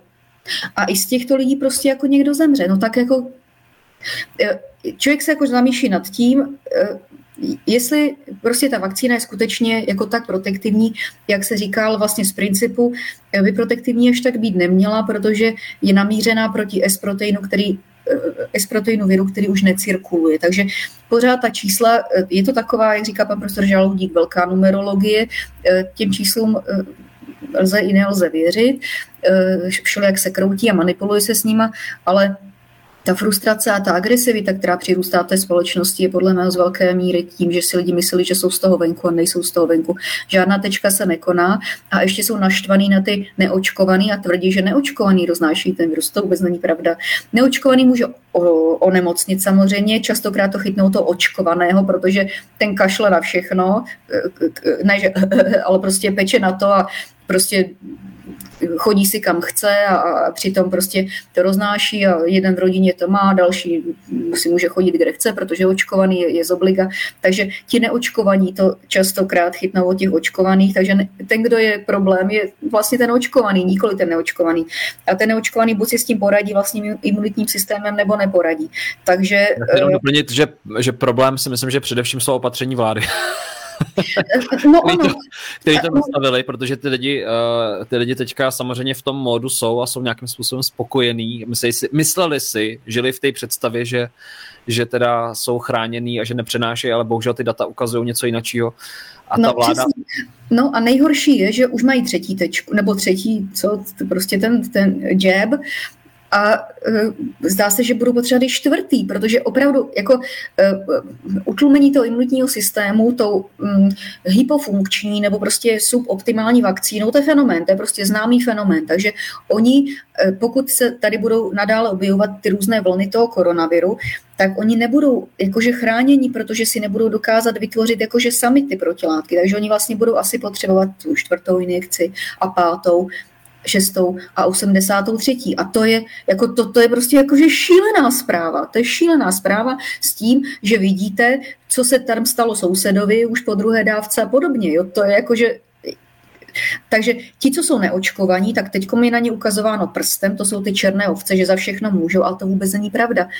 Opak je pravdou. Opak je pravdou. Ukazuje se, že opak je pravdou a vlastně ten problém jsou hlavně ti neočkovaní šířitele, super šířitele vlastně eh, eh, těch virů, který a, eh, a vláda vlastně i ty opatření, které zavedla, tak vlastně zavedla to tak, aby se ten virus dál šířil, protože ti očkovaní můžou nemocnit, šíří to dál, takže vůbec nejde o to, aby se eradikoval ten virus z populace. Vůbec to není žádná jakože zero tolerance. Absolutně ne to je, to je všechno prostě divadlo a šaškárna hrozná.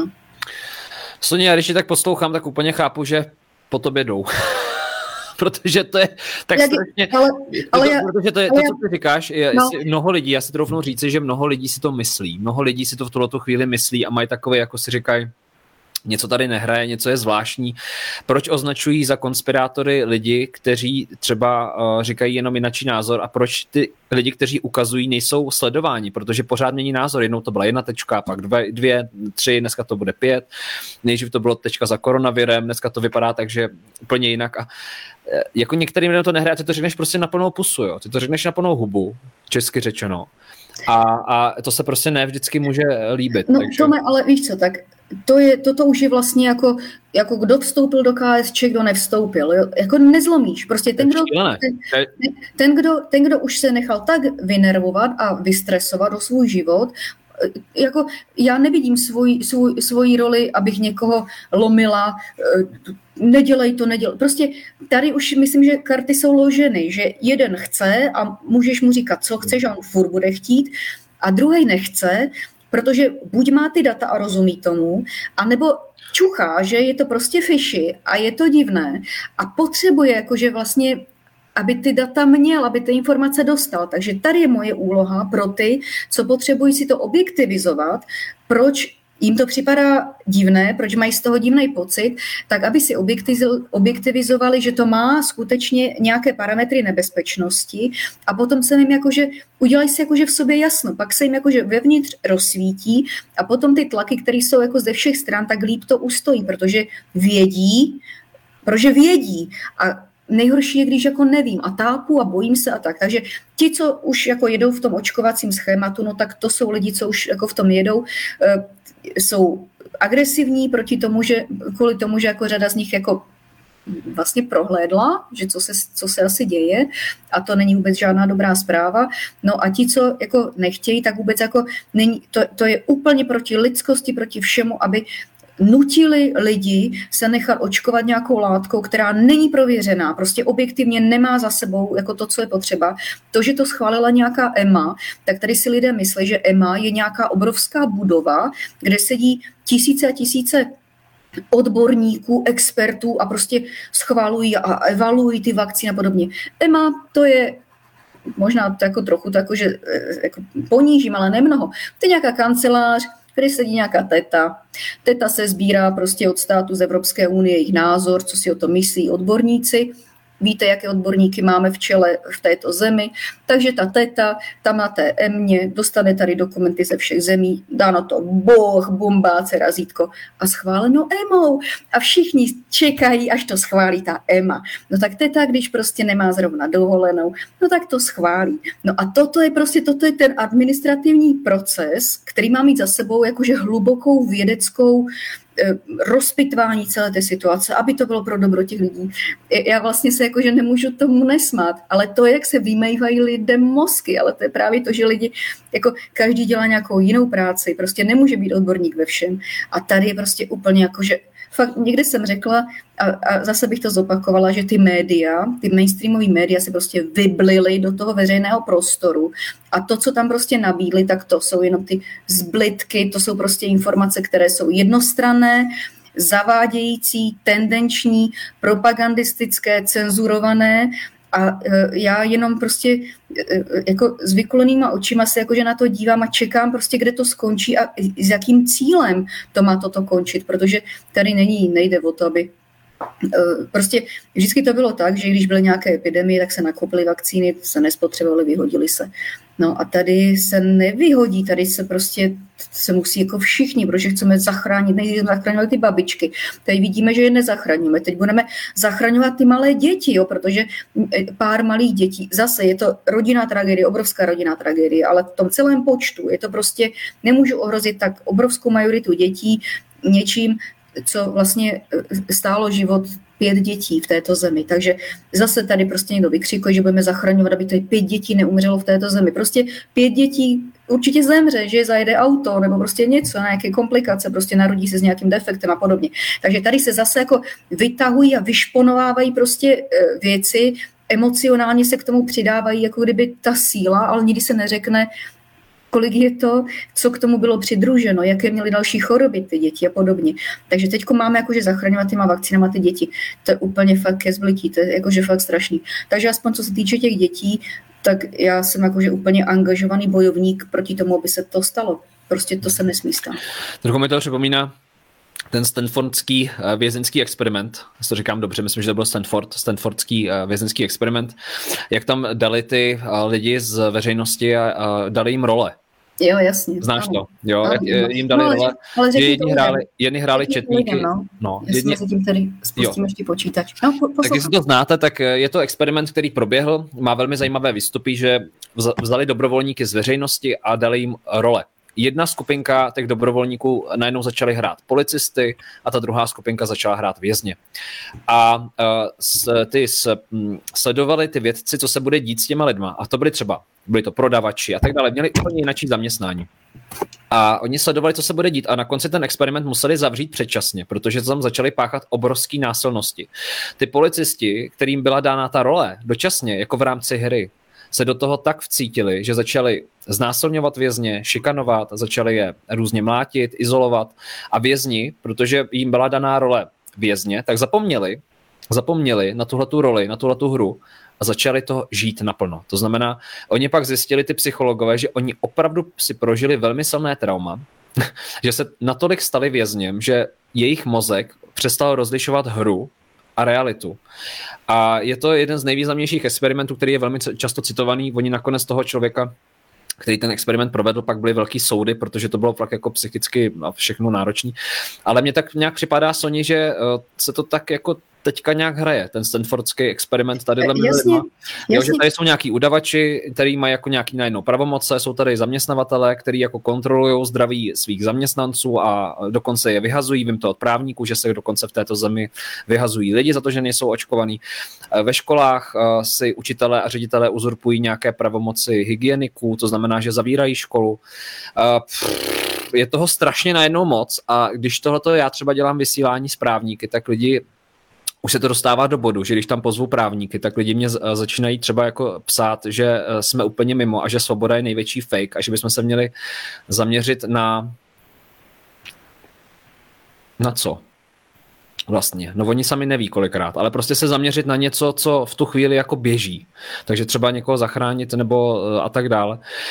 A já zase říkám, uh, je to, je, jako zvu ty lidi, dělám rozhovory, poslouchám to, vnímám to stejně jako vy, samozřejmě ne každý s tím bude souhlasit, každý máme svůj názor, já to plně respektuju, prosím, taky plně respektujte to, že tady třeba zazní něco, co se vám nemusí líbit, ale je fajn to vyslyšet. Ale co si o tom myslíš, Soni, jako ten, no, je, ten experiment teďka ve společnosti mezi náma, probíhá to tady? Uh, jasně, uh, především uh, ti bachaři, jo, bachaři, ten, kdo byl stanovený bachařem, tak prostě se s tím tak, jak se zidentifikoval, že úplně mučil ty vězně, který, ty lidi, kteří byli ustanoveny tím, v tom experimentu jako vězni. No a tady máme prostě eh, politiky a podle mého jsou opilí mocí. To je, to je a absolutní arogance moci a to je prostě je ta knížka od toho mňačka, jak chutná moc, tak to je přesně ono, to, to asi je dobré si přečíst a to jsou je to opilost mocí a tím, že si myslej, že politické rozhodnutí eh, je nedohledatelné a není trestně zodpovědné a podobně. A vlastně tlačí jako úplně bezhlavě lidi, jak jsem na začátku říkala, jak se na té fotografii drží za ruce pan Fiala a pan Babiš, oba dva s celá irrelevantním vzděláním a tvrdí, že, jako je, že, že se domnívají, oni se domnívají, že eh, nej, nejlepší způsob prostě eh, zničení této, ukončení této pandemie je, že se všichni nechají oočkovat, vojet tou, tou vakcínou. To je arogance moci úplně jako ne, neuvěřitelná, protože vůbec nedbají na to, eh, co říká co říkají jako lidé z oboru a i když poslouchají případně nějaké hlasy, tak to jsou jenom ty hlasy, které jim jdou na ruku a pak se ukáže, že to jsou lidé, kteří vůbec ani eh, třeba pan profesor Hořejší, tak tady by chtěl očkovat všechny. Eh, ale pan profesor Hořejší nikdy neměl žádnou zodpovědnost za pacienta. Nikdy. To je prostě teoretický myší imunolog, který eh, se rozhodl, nebo já nevím co, že prostě se bude vyjadřovat tady k této situaci a bohužel eh, se to bere jako my vás zdravíme zpátky z nějakého znovu neznámého vesmírného důvodu to spadlo. My za Soňou máme pár teorií, které tady nebudeme sdílet. Co je špatného na Coca-Cole? Můžeš mi to říct? Ale každopádně vítáme vás zpátky. Já se, já se vám chci moc omluvit. Vzhledem k tomu, že nám to spadlo, tak uh, otázky, které tam jsou, se nám nenačtou v tuhle chvíli. Takže velká omluva, je to technický, technická věc. My máme určitou teorii, proč se to stalo, ale nebudeme to tady sdílet. Ale prostě jsme si řekli, že ještě se k vám vrátím, abyste věděli, že jsme zdraví a živí stále teda. A já vás vyzvu znovu, abyste napsali, dáme tady pár otázek, Soni, dáme prostor pro pár otázek. Je ten váš zájem opravdu neuvěřitelný, je obrovský a my bychom museli vysílat asi zřejmě prostě 24 hodin denně, jako DVTVčko nebo já nevím co. A to není v naší moci. Takže já tady vypíchnu pár otázek. Položte, pokud jste se nás na něco ptali, tak tu otázku nám tady prosím vás dejte znovu, já se opravdu omlouvám, moc mě to mrzí, nebylo to na schvál, prostě nějakým způsobem to spadlo a já tady pár otázek vypíchnu a Soni, dám ti prostor na odpovědi. Jinak my jsme skončili u toho Stanfordského, myslím, že to je Stanford nebo Stratford, já už nevím, jak se to najděte na internetu jako experiment uh, vězeňský, vězeňský experiment, tak to je známý. A a tak, ale tady lidi píšou, že skvělý, že dobrý, že jsou rádi, že, že, jsme, že jsme tady. No my to jen tak nevzdáme znáte nás. Jo. My to jen tak nezna, nevzdáme.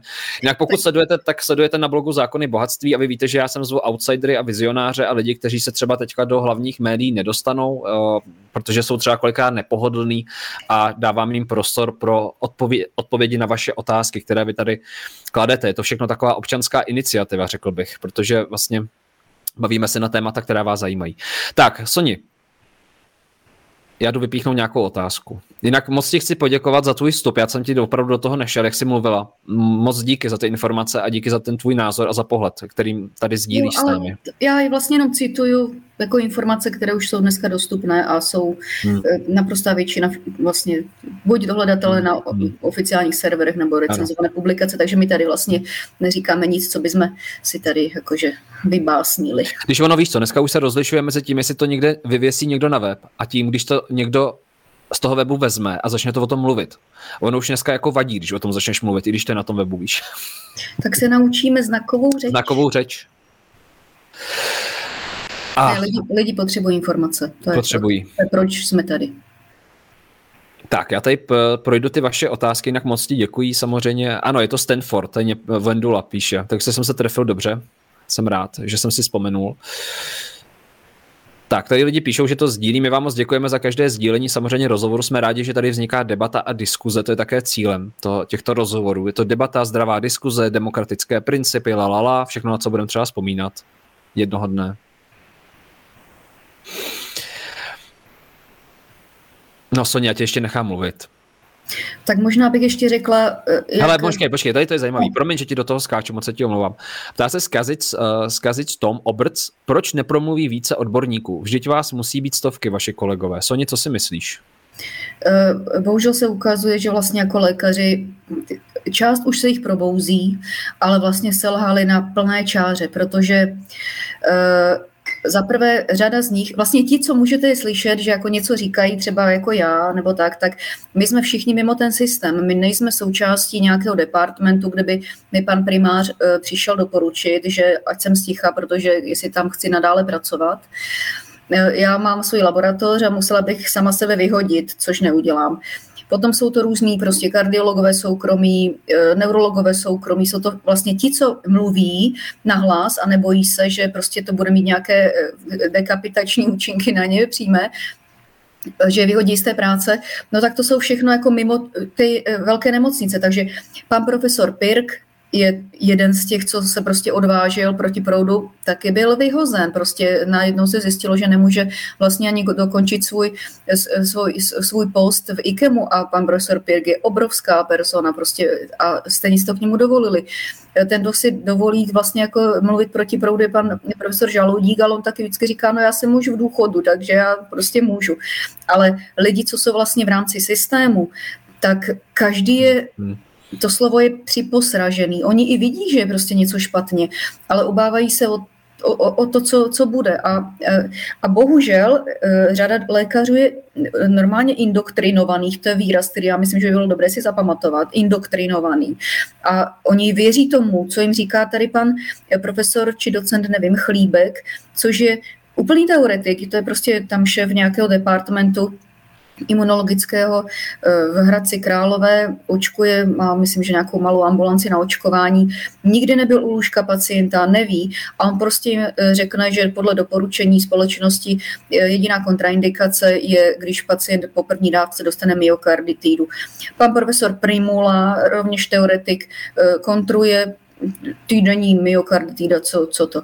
Myokarditida je prostě onemocnění, na které může pacient zemřít a má, může mít prostě daleko, sáhle dlouhodobé letité následky, prostě nějaké poruchy převodu, převodu nějaké arytmie podobně. To vůbec není žádná sranda, to je prostě jako velká komplikace. A oni toto napíšou, že toto je prostě jako jediná kontraindikace. A lékaři bohužel eh, tak já vím, jak jsme končili medicínu, ne každý byl genius, prostě někdo tu medicínu skončil tak, že jsme se vždycky obávali, eh, no prostě ne každý to, jako to se tomu úplně jakože životně věnoval. Hmm. A myslím, eh, nevím, jestli nás přerušili, či ne v té chvíli, jsem to říkala, každý ví, jak padá trus. Trus padá ze zhora dolů. Takže může být někde nějaká bumáška, která říká, že tohle nebo tamto, ale ten, kdo podá tu vakcínu a prostě ten pacient nedopadne dobře, je ten lékař. Takže mají samozřejmě informované souhlasy a podobně, ale vlastně množství lékařů už se jako proti tomu bouří, že nebudou, jako vidí, co se, co se děje. Jo? A a tam, že dneska zase na seznamu bylo, že se mnozí praktikové připojili k té aktivitě, aby se, se očkovala o život, tak já vlastně jako nevím, to jsou jako zprávy, já nevím, jestli jsou pravdivé či nepravdivé, ale určitě vidím, že řada lékařů se už jako probouzí a vidí, že se dějí nějaké divné věci, protože i jim přibývají pacienti v ambulacích po, po, po druhé dávce, většinou se to stane, že mají prostě nějaké podivné trable, které předtím neměli a uh, uh, už začínají, jako, že už jim to začíná jako, jako vlastně docvakávat, tak... No, ono je to, jak to ty, ty hezky říkáš, jo? ono přiznat chybu nebo přiznat omyl nebo změnit kurz je velmi náročný v okamžiku, kdy je na tvojí chybě závislý tvůj plat. Ano, ano, ano. A to je to, jak jsem říkala, že selhaly prostě ty nejenom lékařské elity, ale i lékaři.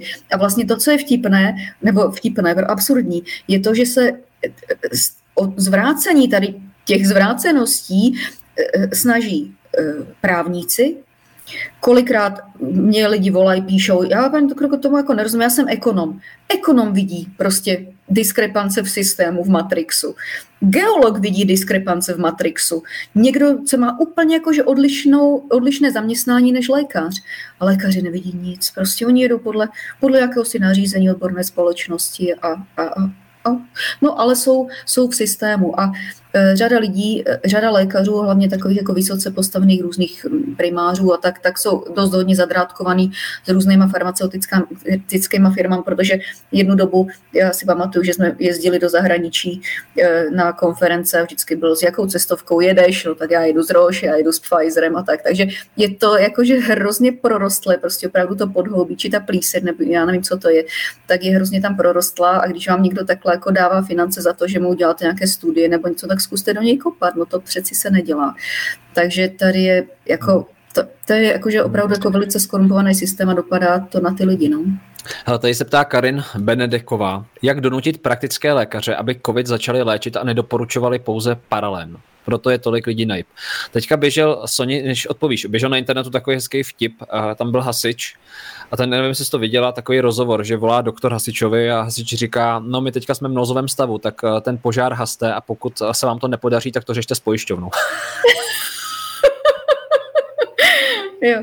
No. No, takže taková, jako jak máme dneska ty uh, lékaře, někteří, teda ne všechny, oni někteří teda jako jo, někteří ne, to nechci soudit, mají k tomu nějaké své důvody, které my neznáme, nicméně jenom ta paradoxnost toho nebo toho celkového, jo, to je podle mě ten hasič to docela zajímavě jako ukazuje, no, jako v nějakém tom příběhu. Tak uh, co si myslíš o těch, co si myslíš ty o tom, uh, jak tady píše Karin, že ty praktické lékaři no. by měli začít léčit tu Já nejsem lékař, takže jako ne, nemůžu se jako vyjadřovat moc k tomu, jestli paralen ano nebo ne, jako já bych si určitě dala, ale to, co si myslím, že se stalo jakože ohromnou chybou, je, že vlastně ten pacient nepřichází k lékaři, prostě ono kontaktuje třeba po telefonu.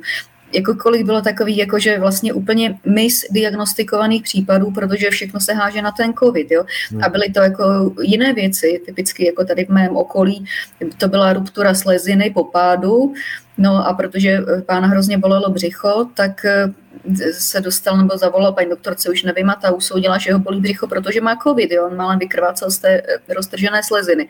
Takže eh, je to, všichni, všichni se zbláznili, a vlastně správně by pacient měl přijít za tím lékařem a e, ne, nelečí se COVID nebo nějaký PCR pozitivní test, ale prostě hmm. léčí se jako klinický stav pacienta. A letos, letos už vídáme, z vlastní zkušenosti mluvím, už se objevují i respirační syncyciální virus, což je virus, RNA virus, který vždycky na podzim takhle jako vídáme, tak už ho jako mezi, mezi populací vídáme, takže loni nebyl, letos už je, takže určitě nelze všechno házet na COVID, je potřeba prostě to pacienta vidět, že to může být opravdu i pneumokoková angína, kde, kde je na místě obyčejný penicilín. Takže nějaké takové jakože po telefonu a podobně a, a zůstaňte doma.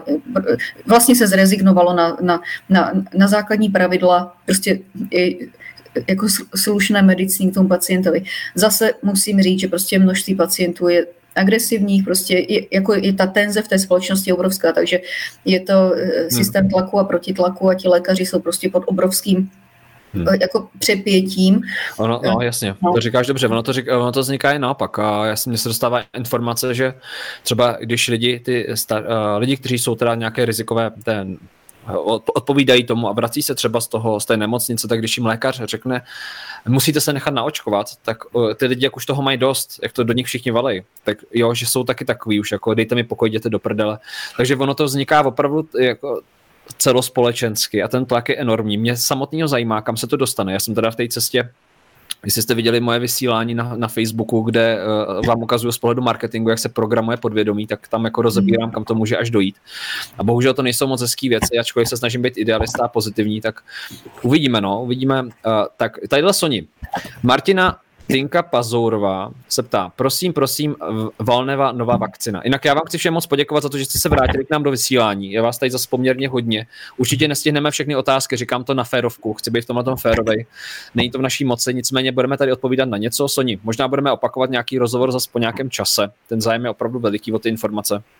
To je, jak jsi teďka všude v televizi, víš, jak tě zvou do těch debat, tak uh, lidi no, mají nemám, rádi. Nemám prostě čas. No, nemáš čas, jsi všude v, uh, na nově, v četečku, všude vidět, co to je názor. ale uh, vlastně oni mě jako občas i někam zvali, ale já no. to nechci, protože to, oni to vždycky udělali tak, aby to bylo tak konfrontační, že cokoliv by člověk řekl, i to, že po noci přijde ráno, tak vypadá za blbce, prostě tak to udělají, takže já to vlastně ani nechci. Jo, tak, no. no tak sledujete teďka na zákonech bohatství, zákony bohatství.cz rozhovor se Soňou Pekovou a Soni, tady se ptá Martina, prosím, prosím, Valneva, Nová vakcína. Máš o tom nějaké, jaký je na tvůj, tvůj názor, Soni? Máš tomu něco, co bys řekla? Já jsem teď ještě si to jenom rychle konfirmovala. O, ano, Valneva je vlastně mm, atenuovaná vakcína, takže to znamená, že to je živý virus, který byl nějakým chemickým e, nebo fyzikálním způsobem přizabit takzvaně atenuován.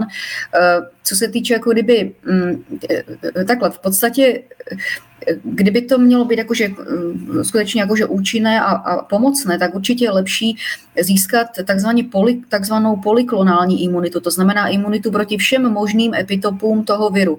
Takže když vlastně člověk dostane ten virus celý, při zabitý, aby se v něm nereaktivoval, aby mu to onemocnění nespůsobil, tak je to asi nejlepší způsob, jak to udělat, protože skutečně eh, mRNA proti spike proteinu, který už tady necirkuluje, je vlastně jako že k smíchu. Teď tam Moderna nebo někdo jako vykřikl, že to budou redesignovat, ale pozor, pokud změním jeden nukleotid, tak musím na, jsem na nule, musím mít všechny experimenty od začátku, takže to pozor. Takže to se asi nestane a stejně každá vlna trvá tak 3-4 měsíce a pak zmizí jako na daném území, takže nemají vlastně tolik času. No, takže co se týče očkování, tak ta valneva, pokud, ale zase je to úplně nová věc, neprošlo to žádným testováním nevíme, jestli to nebude mít prostě nějaký nežádoucí účinky vzhledem k tomu, jaký to má jako další aditivní součásti v té vakcíně. To není jenom ten virus, ale tam je prostě hromada dalších chemikálí, které můžou něco způsobovat, takže e, nevíme, jsme jakože na začátku, takže nevíme, ale co se týče jako kdyby e, té teorie zatím, tak se zdá, že asi toto je nejlepší varianta protože to umožní tu takzvanou polyklonální imunitu nejenom proti S-proteinu, ale proti NE a proti dalším, jako kdyby mnoha ten virus má, myslím, že 27 proteinů, má 27 orfů, nebo tak, takže je tam jako velké množství různých e, potenciálních cílů pro e, imunitní systém, takže určitě ta polyklonální imunitní odpověď je lepší, jako výrazně, výrazně lepší než monoklonální, což taky souvisí s tím, že úplně nejlepší Eh, imunitní odpovědi po prodělaném onemocnění, protože je taky polyklonální a je vaše vlastní a žádné chemikály k tomu a je to prostě váš vlastní imunitní systém, který vytvořil eh, protilátku odpověď proti hlavě, tělu, rukám, nohám toho viru, jak má prostě, tak říkám kuchyňsky, ale proti všem možným epitopům, epitopům toho viru. Takže i když přijde nějaká varianta, která bude malinko odlišná od té předchozí, tak eh, váš imunitní systém může zareagovat vlastně výrazně lepším způsobem, než eh, ten, kdo reaguje jenom proti tomu S-proteinu eh, z té AstraZeneca nebo z té Pfizer, Pfizer, pardon, z té Pfizer vakcíny nebo AstraZeneca, to je jedno. No takže tato valneva jako zní dobře, protože to reaguje na tu aktuální situaci, ale říkám, ne, nejsou žádný data, prostě to je taková úplná, úplná novinka, takže člověk by to asi využil pro nějaký jako fakt emergentní použití, kdyby vyhodnotil, že prostě nechce na to zemřít, protože je to tak dramatický virus. Ale znovu opakuju, považuje se za i literárně, publikačně, v recenzovaných médiích celosvětově se považuje COVID za mírné onemocnění, takže je potřeba především jako e, zapracovat na svém iracionálním strachu a Eh, používat vlastně eh, léčiva, což jako vakcína by měla být léčivo tam, kde je indikováno, ne, ne plošně. Hmm. Děkuji moc, Soně, za tvé odpovědi. Ptá se Jirka Rašpalička a pak jej dám ještě jednu otázku a půjdeme dál. půjdeme dál, půjdeme asi do Hajan. Takže uh, klidně se můžete podívat na minulé předchozí vysílání i na toto vysílání od začátku, pokud tady jste s námi. A Jirka se ptá, jak, já mám jednu otázku. Co je sekvence viru a co je nalezení čistého viru? Nebo jak to je? Čistý covid ještě nikdo nemá? Nebo jak to teda je? Děkuji. no to je jak si prostě zmatek kolem toho. Sekvence viru je jako když si představíte, že nějaký text, který si chcete přečíst, od prvního slova až po poslední dává to smysl. Je to nějaká esej třeba, nějaká báseň nebo něco. Sekvence viru je vlastně ze čtyř písmen poskládaný kód, nebo jako naprogramováno, nebo jak si to představit. A ta sekvence přesně identifikuje ten virus. Ten kód, ten text který vlastně měl ten virus, který unikl z Wuhanu, tak je jiný než text toho viru, který eh, vytvořil všechny ty ostatní vlny, nebo teď ten Omikron. A hmm. vlastně i ten text určuje, jak se ten virus bude chovat, a abyste si tak představil úplně nejlíp, tak prostě jednou ten text čtete a eh, je hrozně vtipný, a pak se tam něco změní, čtete ho a pláčete, jak je ten text smutný. Takže to je ono, to jsou prostě ty různé varianty toho viru. Eh, pokud ten dotaz je k tomu, jestli se ten virus podařilo izolovat, no tak ten virus eh, zdá se, že prostě dobře roste na eh, ledvinných opičích buňkách, ale ne úplně dobře roste na lidských buňkách, což je jako zvláštní, ale zase tam jsem někde viděla, že ty nějaké ty vakcíny jakože vyrábějí na nějakých uh, tkáňových kulturách nádorových, uh, immortalizovaných z retiny a nějakých prostě plicních karcinomů a tak. Uh, já nevím, je prostě kolem toho strašně jako divného zmatku. My v laboratoři nekultivujeme, my jako ne, ne, ten virus nedetekujeme takže bychom ho kultivovali a pozorovali pod mikroskopem, my jsme čistě molekulární, takže jsme vlastně uh, vždycky izolovali nukleovou kyselinu z těch pacientů, Eh, můžu teda stoprocentně potvrdit, že to existuje, prostě ta partikul, ten, ta RNA toho viru, která má jasně definované, jako učebnicově definované součásti, které musí mít, tak to má od hlavy až k patě. Má to kolem nějakých 30 tisíc písmen, ten text, a skutečně to je, takže já jako můžu prostě potvrdit, že přes 300 pacientů jsme sekvenovali na podzim, víme, že to prostě existuje, takže to není jako, že to není a podobně. Jako, hmm. to, to jsou jako, že hlouposti, že by to nebylo. Ale neumím se vyjádřit k tomu, proč je tak e, obtížné to kultivovat, já se domnívám, že to může souviset s tím, jak vyšla teď ta práce, že je zajímavé je, že to neroste na těch původních netopířích buňkách, nebo že to nerozeznává ty původní netopíří buňky, eh, ale rozeznává to lidské buňky. No takže je to um, jakási skládačka, která ale na těch opičích roste, takže někdo se domnívá, že to je opičí virus, no, jako mluví, mhm. prostě já nevím, kde tomu je začátek, ani, ale nevím ani, kde tomu je konec.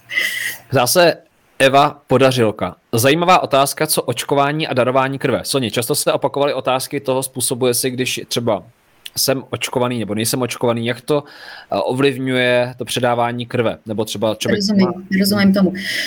Eh, terapeuticky se používá eh, něco, vlastně infundují se protilátky, vlastně získají se protilátky ze séra člověka, který dělal COVID a vlastně tyto, toto se používá léčebně pro pacienty, kteří jsou v ohrožení, jako dostanou COVID a jsou třeba prostě staří nebo něco a jako benefitují z toho, že dostanou ty protilátky od nějakého dárce, který vlastně COVID prodělal a ideálně to jsou polyklonální protilátky proti různým epitopům toho viru. Problém může nastat, pokud to bude vlastně dárce, který je po tom očkování, že to budou protilátky, které jsou čistě proti tomu S-proteinu, který se už tady nevyskytuje. Takže toto může dělat problémy dvojího, charakter, dvojího charakteru, e, buď, že to nebude pomáhat k eradikaci té infekce, protože ten nový virus je jiný, než proti čemu teda vznikly ty protilátky wuchanského na základě wuchanského S-proteinu. Případně to může udělat ty problémy, jak jsem zmiňovala, prostě s, nějakým, s nějakou prostě postižením vlastně e, života schopnosti imunitního systému toho člověka nebo e, to, tím fenoménem AD, že vlastně, e, když jsou to heterologenní protilátky, které špatně obsonizují ten virus, tak ještě může vlastně dojít k dramatičtějšímu průběhu toho onemocnění. Takže to je asi podstata toho, té otázky, protože normálně to už se začalo začalo se s tím na podzim 2020 Eh, se používalo. Kovalescent, kovalescentní sérum, to znamená sérum od lidí, kteří překonali, úspěšně překonali COVID a nechali si odebrat krev a z toho séra se vlastně, to sérum obsahovalo protilátky proti, eh, proti viru SARS-CoV-2. No, ale to byly, prostě to bylo po, po prodělaném eh, onemocnění přirozeným virem. Jo, a ten problém fakt může být, když se vlastně získají séra od lidí po očkování, že ty protilátky jsou namířeny proti tomu S-proteinu, který tady už vlastně se nevyskytuje, takže nemusí to pomáhat a může to potenciálně vlastně poškodit. Hmm. Ta otázka se také velmi často opakuje. Proč neuznávají ty protilátky? Pořád to nechápu. Je dokázáno, že, opakované, že opakovaně v nemocnici končí minimum lidí. To, že neuznávají protilátky, nemá absolutně žádný smysl. To je úplně, to je proti všemu, na čem stojí medicína, eh, imunologie. To je zase, zase prostě rozhoduje o tom, Adam Vojtěch zde uzná nebo neuzná. Jaké vzdělání má Adam Vojtěch? Jako co on je? Jako co, to je arogance moci. To je normálně obrovská arogance moci. Protože chtějí vakcinovat. Eh, to je jediné, jediná odpověď na to. Jinak protilátky jsou, i když jsou nízké nebo jsou vysoké, prostě znamenají tolik, že jste se s tím onemocněním potkala a s nějakým způsobem se, se, jste se s ním úspěšně poprala, protože tady pokládáte tady tu otázku. Takže, jestli, takže umíte reagovat na ten virus, umíte na ten virus reagovat efektivně. Takže jestli to je v, jedno, v nějakých jednotkách 20, 200, 2000 nebo 1327,5, to je úplně jedno prostě. A navíc eh, je známo teda, že i po očkování eh, tady těma vakcínama třeba žádná protilátka odpověď nevzniká. Takových jako jedinců je celá řada, takže vlastně eh, to je já myslím, že jako tančí na tak tenkém ledu tady s těma protilátkama, že by před utopením měli z toho tenkého ledu se skočit. Prostě protilátky jsou to úplně nejlepší, co můžete mít a po prodělaném onemocnění ideálně. Hmm.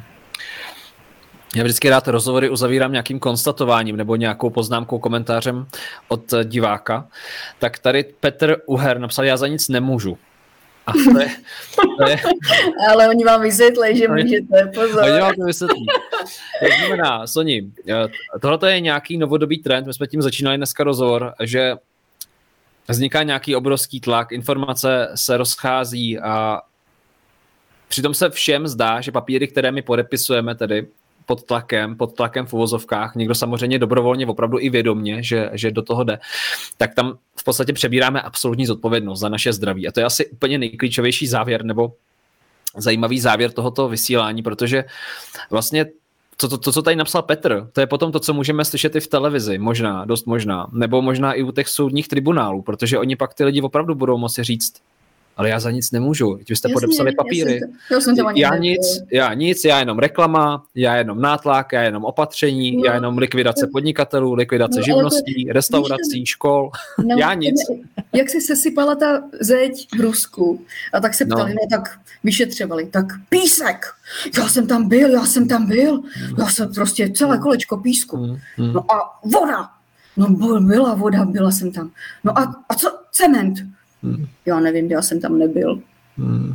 Takže to je podle mého přesně jako to co, to, co se bude odehrávat. Hmm. No, ale um, hele, tak dneska jsme se snažili vám prostě dát informace, abyste mohli si to vlastně jako v klidu, eh, eh, než usnete v hlavě probrat a vytvořit si v sobě vlastně jako jasný, nebo jasnější názor na věc. A nic netrvá do nekonečna, takže já jsem přesvědčená o tom, že i toto v jednu chvíli skončí. Nevím, nevím jestli Omikron je poslední, nebo se bude čekat na Omegu a ještě tam bude psí a ta, já nevím prostě co. Ale uh, prostě pozorujte, jak to vypadá kolem vás. Hmm. Jako, když začnou ty mrtvoly na těch ulicích, tak třeba já taky vyměknu a budu běžet tam, aby mě ten dobrovolný hasič na očko, ale hned radši tři tečky by mě dal najednou ale zatím se to tak neděje. A za celý minulý rok se to tak vůbec nedělo a skutečně čísla ukazují, že to mírné onemocnění je potřeba se k tomu eh, prostě náležitým způsobem stavit. No. Hmm.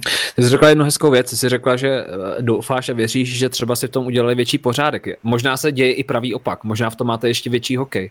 Možná jste byli v nějaké doktríně nebo v nějakém přesvědčení, možná jste teďka trochu jako koukáte na to a říkáte si, co, tak pokud to ve vás pracuje, tak já bych byl moc rád, kdybyste to nechali opravdu otevřený a abyste neškatulkovali, pokud možno. To znamená hodit nějakou jako nálepku nebo škatulku na Soniu, která teďka je taková populární, která se jako mezi těma věcama hodně nosí. Uh, Nejsem populární, vůbec, já jsem právě... No, ale jako, víš, ono se, nosí, ono se nosí, že když tě někdo šokuje nějakým názorem nebo něčím, nebo ti probudí tě v nějakém směru, tak ho nazveš třeba jako konspirátor nebo hoaxer. Tak já bych byl no, rád, kdybyste, kdybyste třeba, pokud vám to tak připadá, nebo pokud máte ten pocit někteří z vás, tak abyste třeba si dovolili nad tím přemýšlet jenom z jiného úhlu pohledu. Položili jste si nějaké otázky, které tady Sonja i pokládala. A třeba zjistíte, že to je v něčí ve váš prospěch, možná ne. Kdo ví, to už samozřejmě je na vás. Já tady v zákonech bohatství vytvářím prostor pro lidi, kteří nejsou vždycky liboví, nebo jak to říct, společensky akceptovatelní v nějakém časovém horizontu. A Soně, chci ti moc poděkovat za tvůj čas, za tvoji energii, protože Děkuji, tady předal neuvěřitelné věci. Vlastně hodinu a půl tady dala nám opravdu obrovskou nalévárnu informací a know-how, což se nám jako smrtelníkům běžným nedostane z toho pohledu vědeckého. Takže ti za to chci opravdu z celého srdce poděkovat, za tvoji práci a za to, že vůbec tady jsi jako člověk a že máš pořád úsměv na rtech v této době, protože to je to krásný a já jsem za to fakt vděčný. Pokračuji dál.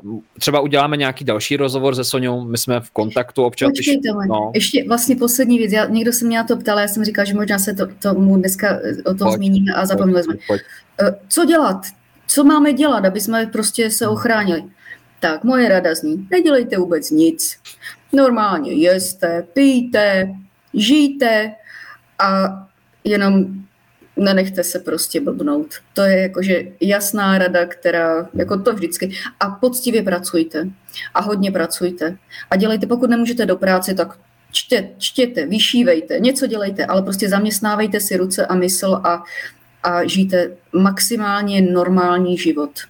A to jako je to, to ono nás to prostě to skončí, to v jednu chvíli skončí, jenom to, tady ta, tu hlavu nesmíme, jako, že nakonec nesmíme dopadnout tak, že tělo bude celé překrásné a hlava bude úplně hotová, zneurotizovaná a, a, a na nějakých lékách. Takže hmm. jeste, pijte, radujte se, žijte normálně, e, objímejte se, fungujte a nezabývejte se hloupostma.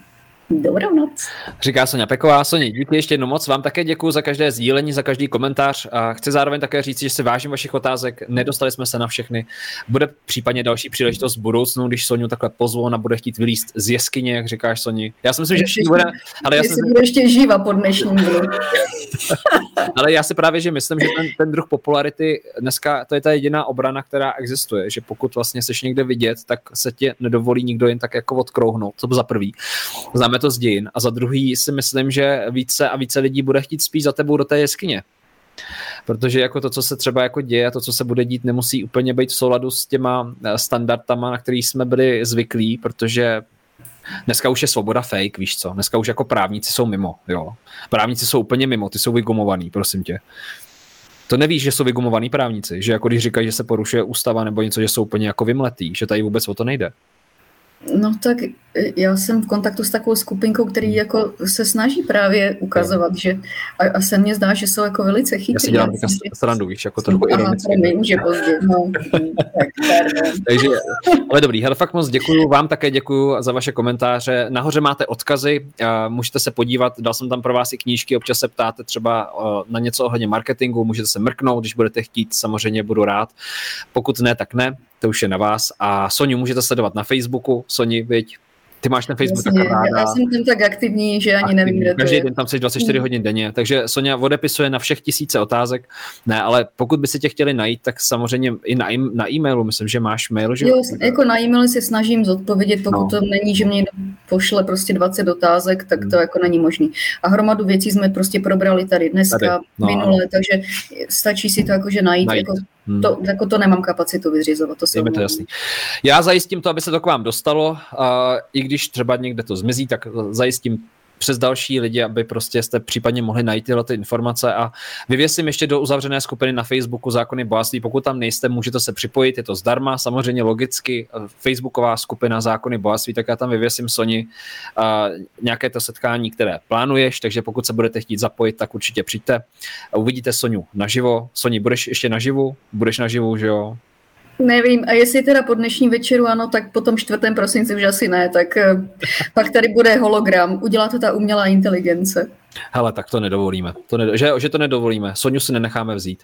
Jinak mi tady symbolicky celou dobu padala česká vlajka, tak já jenom bych si přál, aby, aby se to nedělo i v našich životech a srdcích. Protože může se dít kde co, kdo ví co, tak já bych byl jenom moc rád, kdybyste jenom nespoléhali na to, co tady říkáme, ale abyste se taky za sebe postavili. Protože to je nesmírně důležitý. Ono tady funguje nějaký placebo efekt, vy to můžete slyšet a říkat si, wow, já s tím souhlasím, to je prima, to je hezký.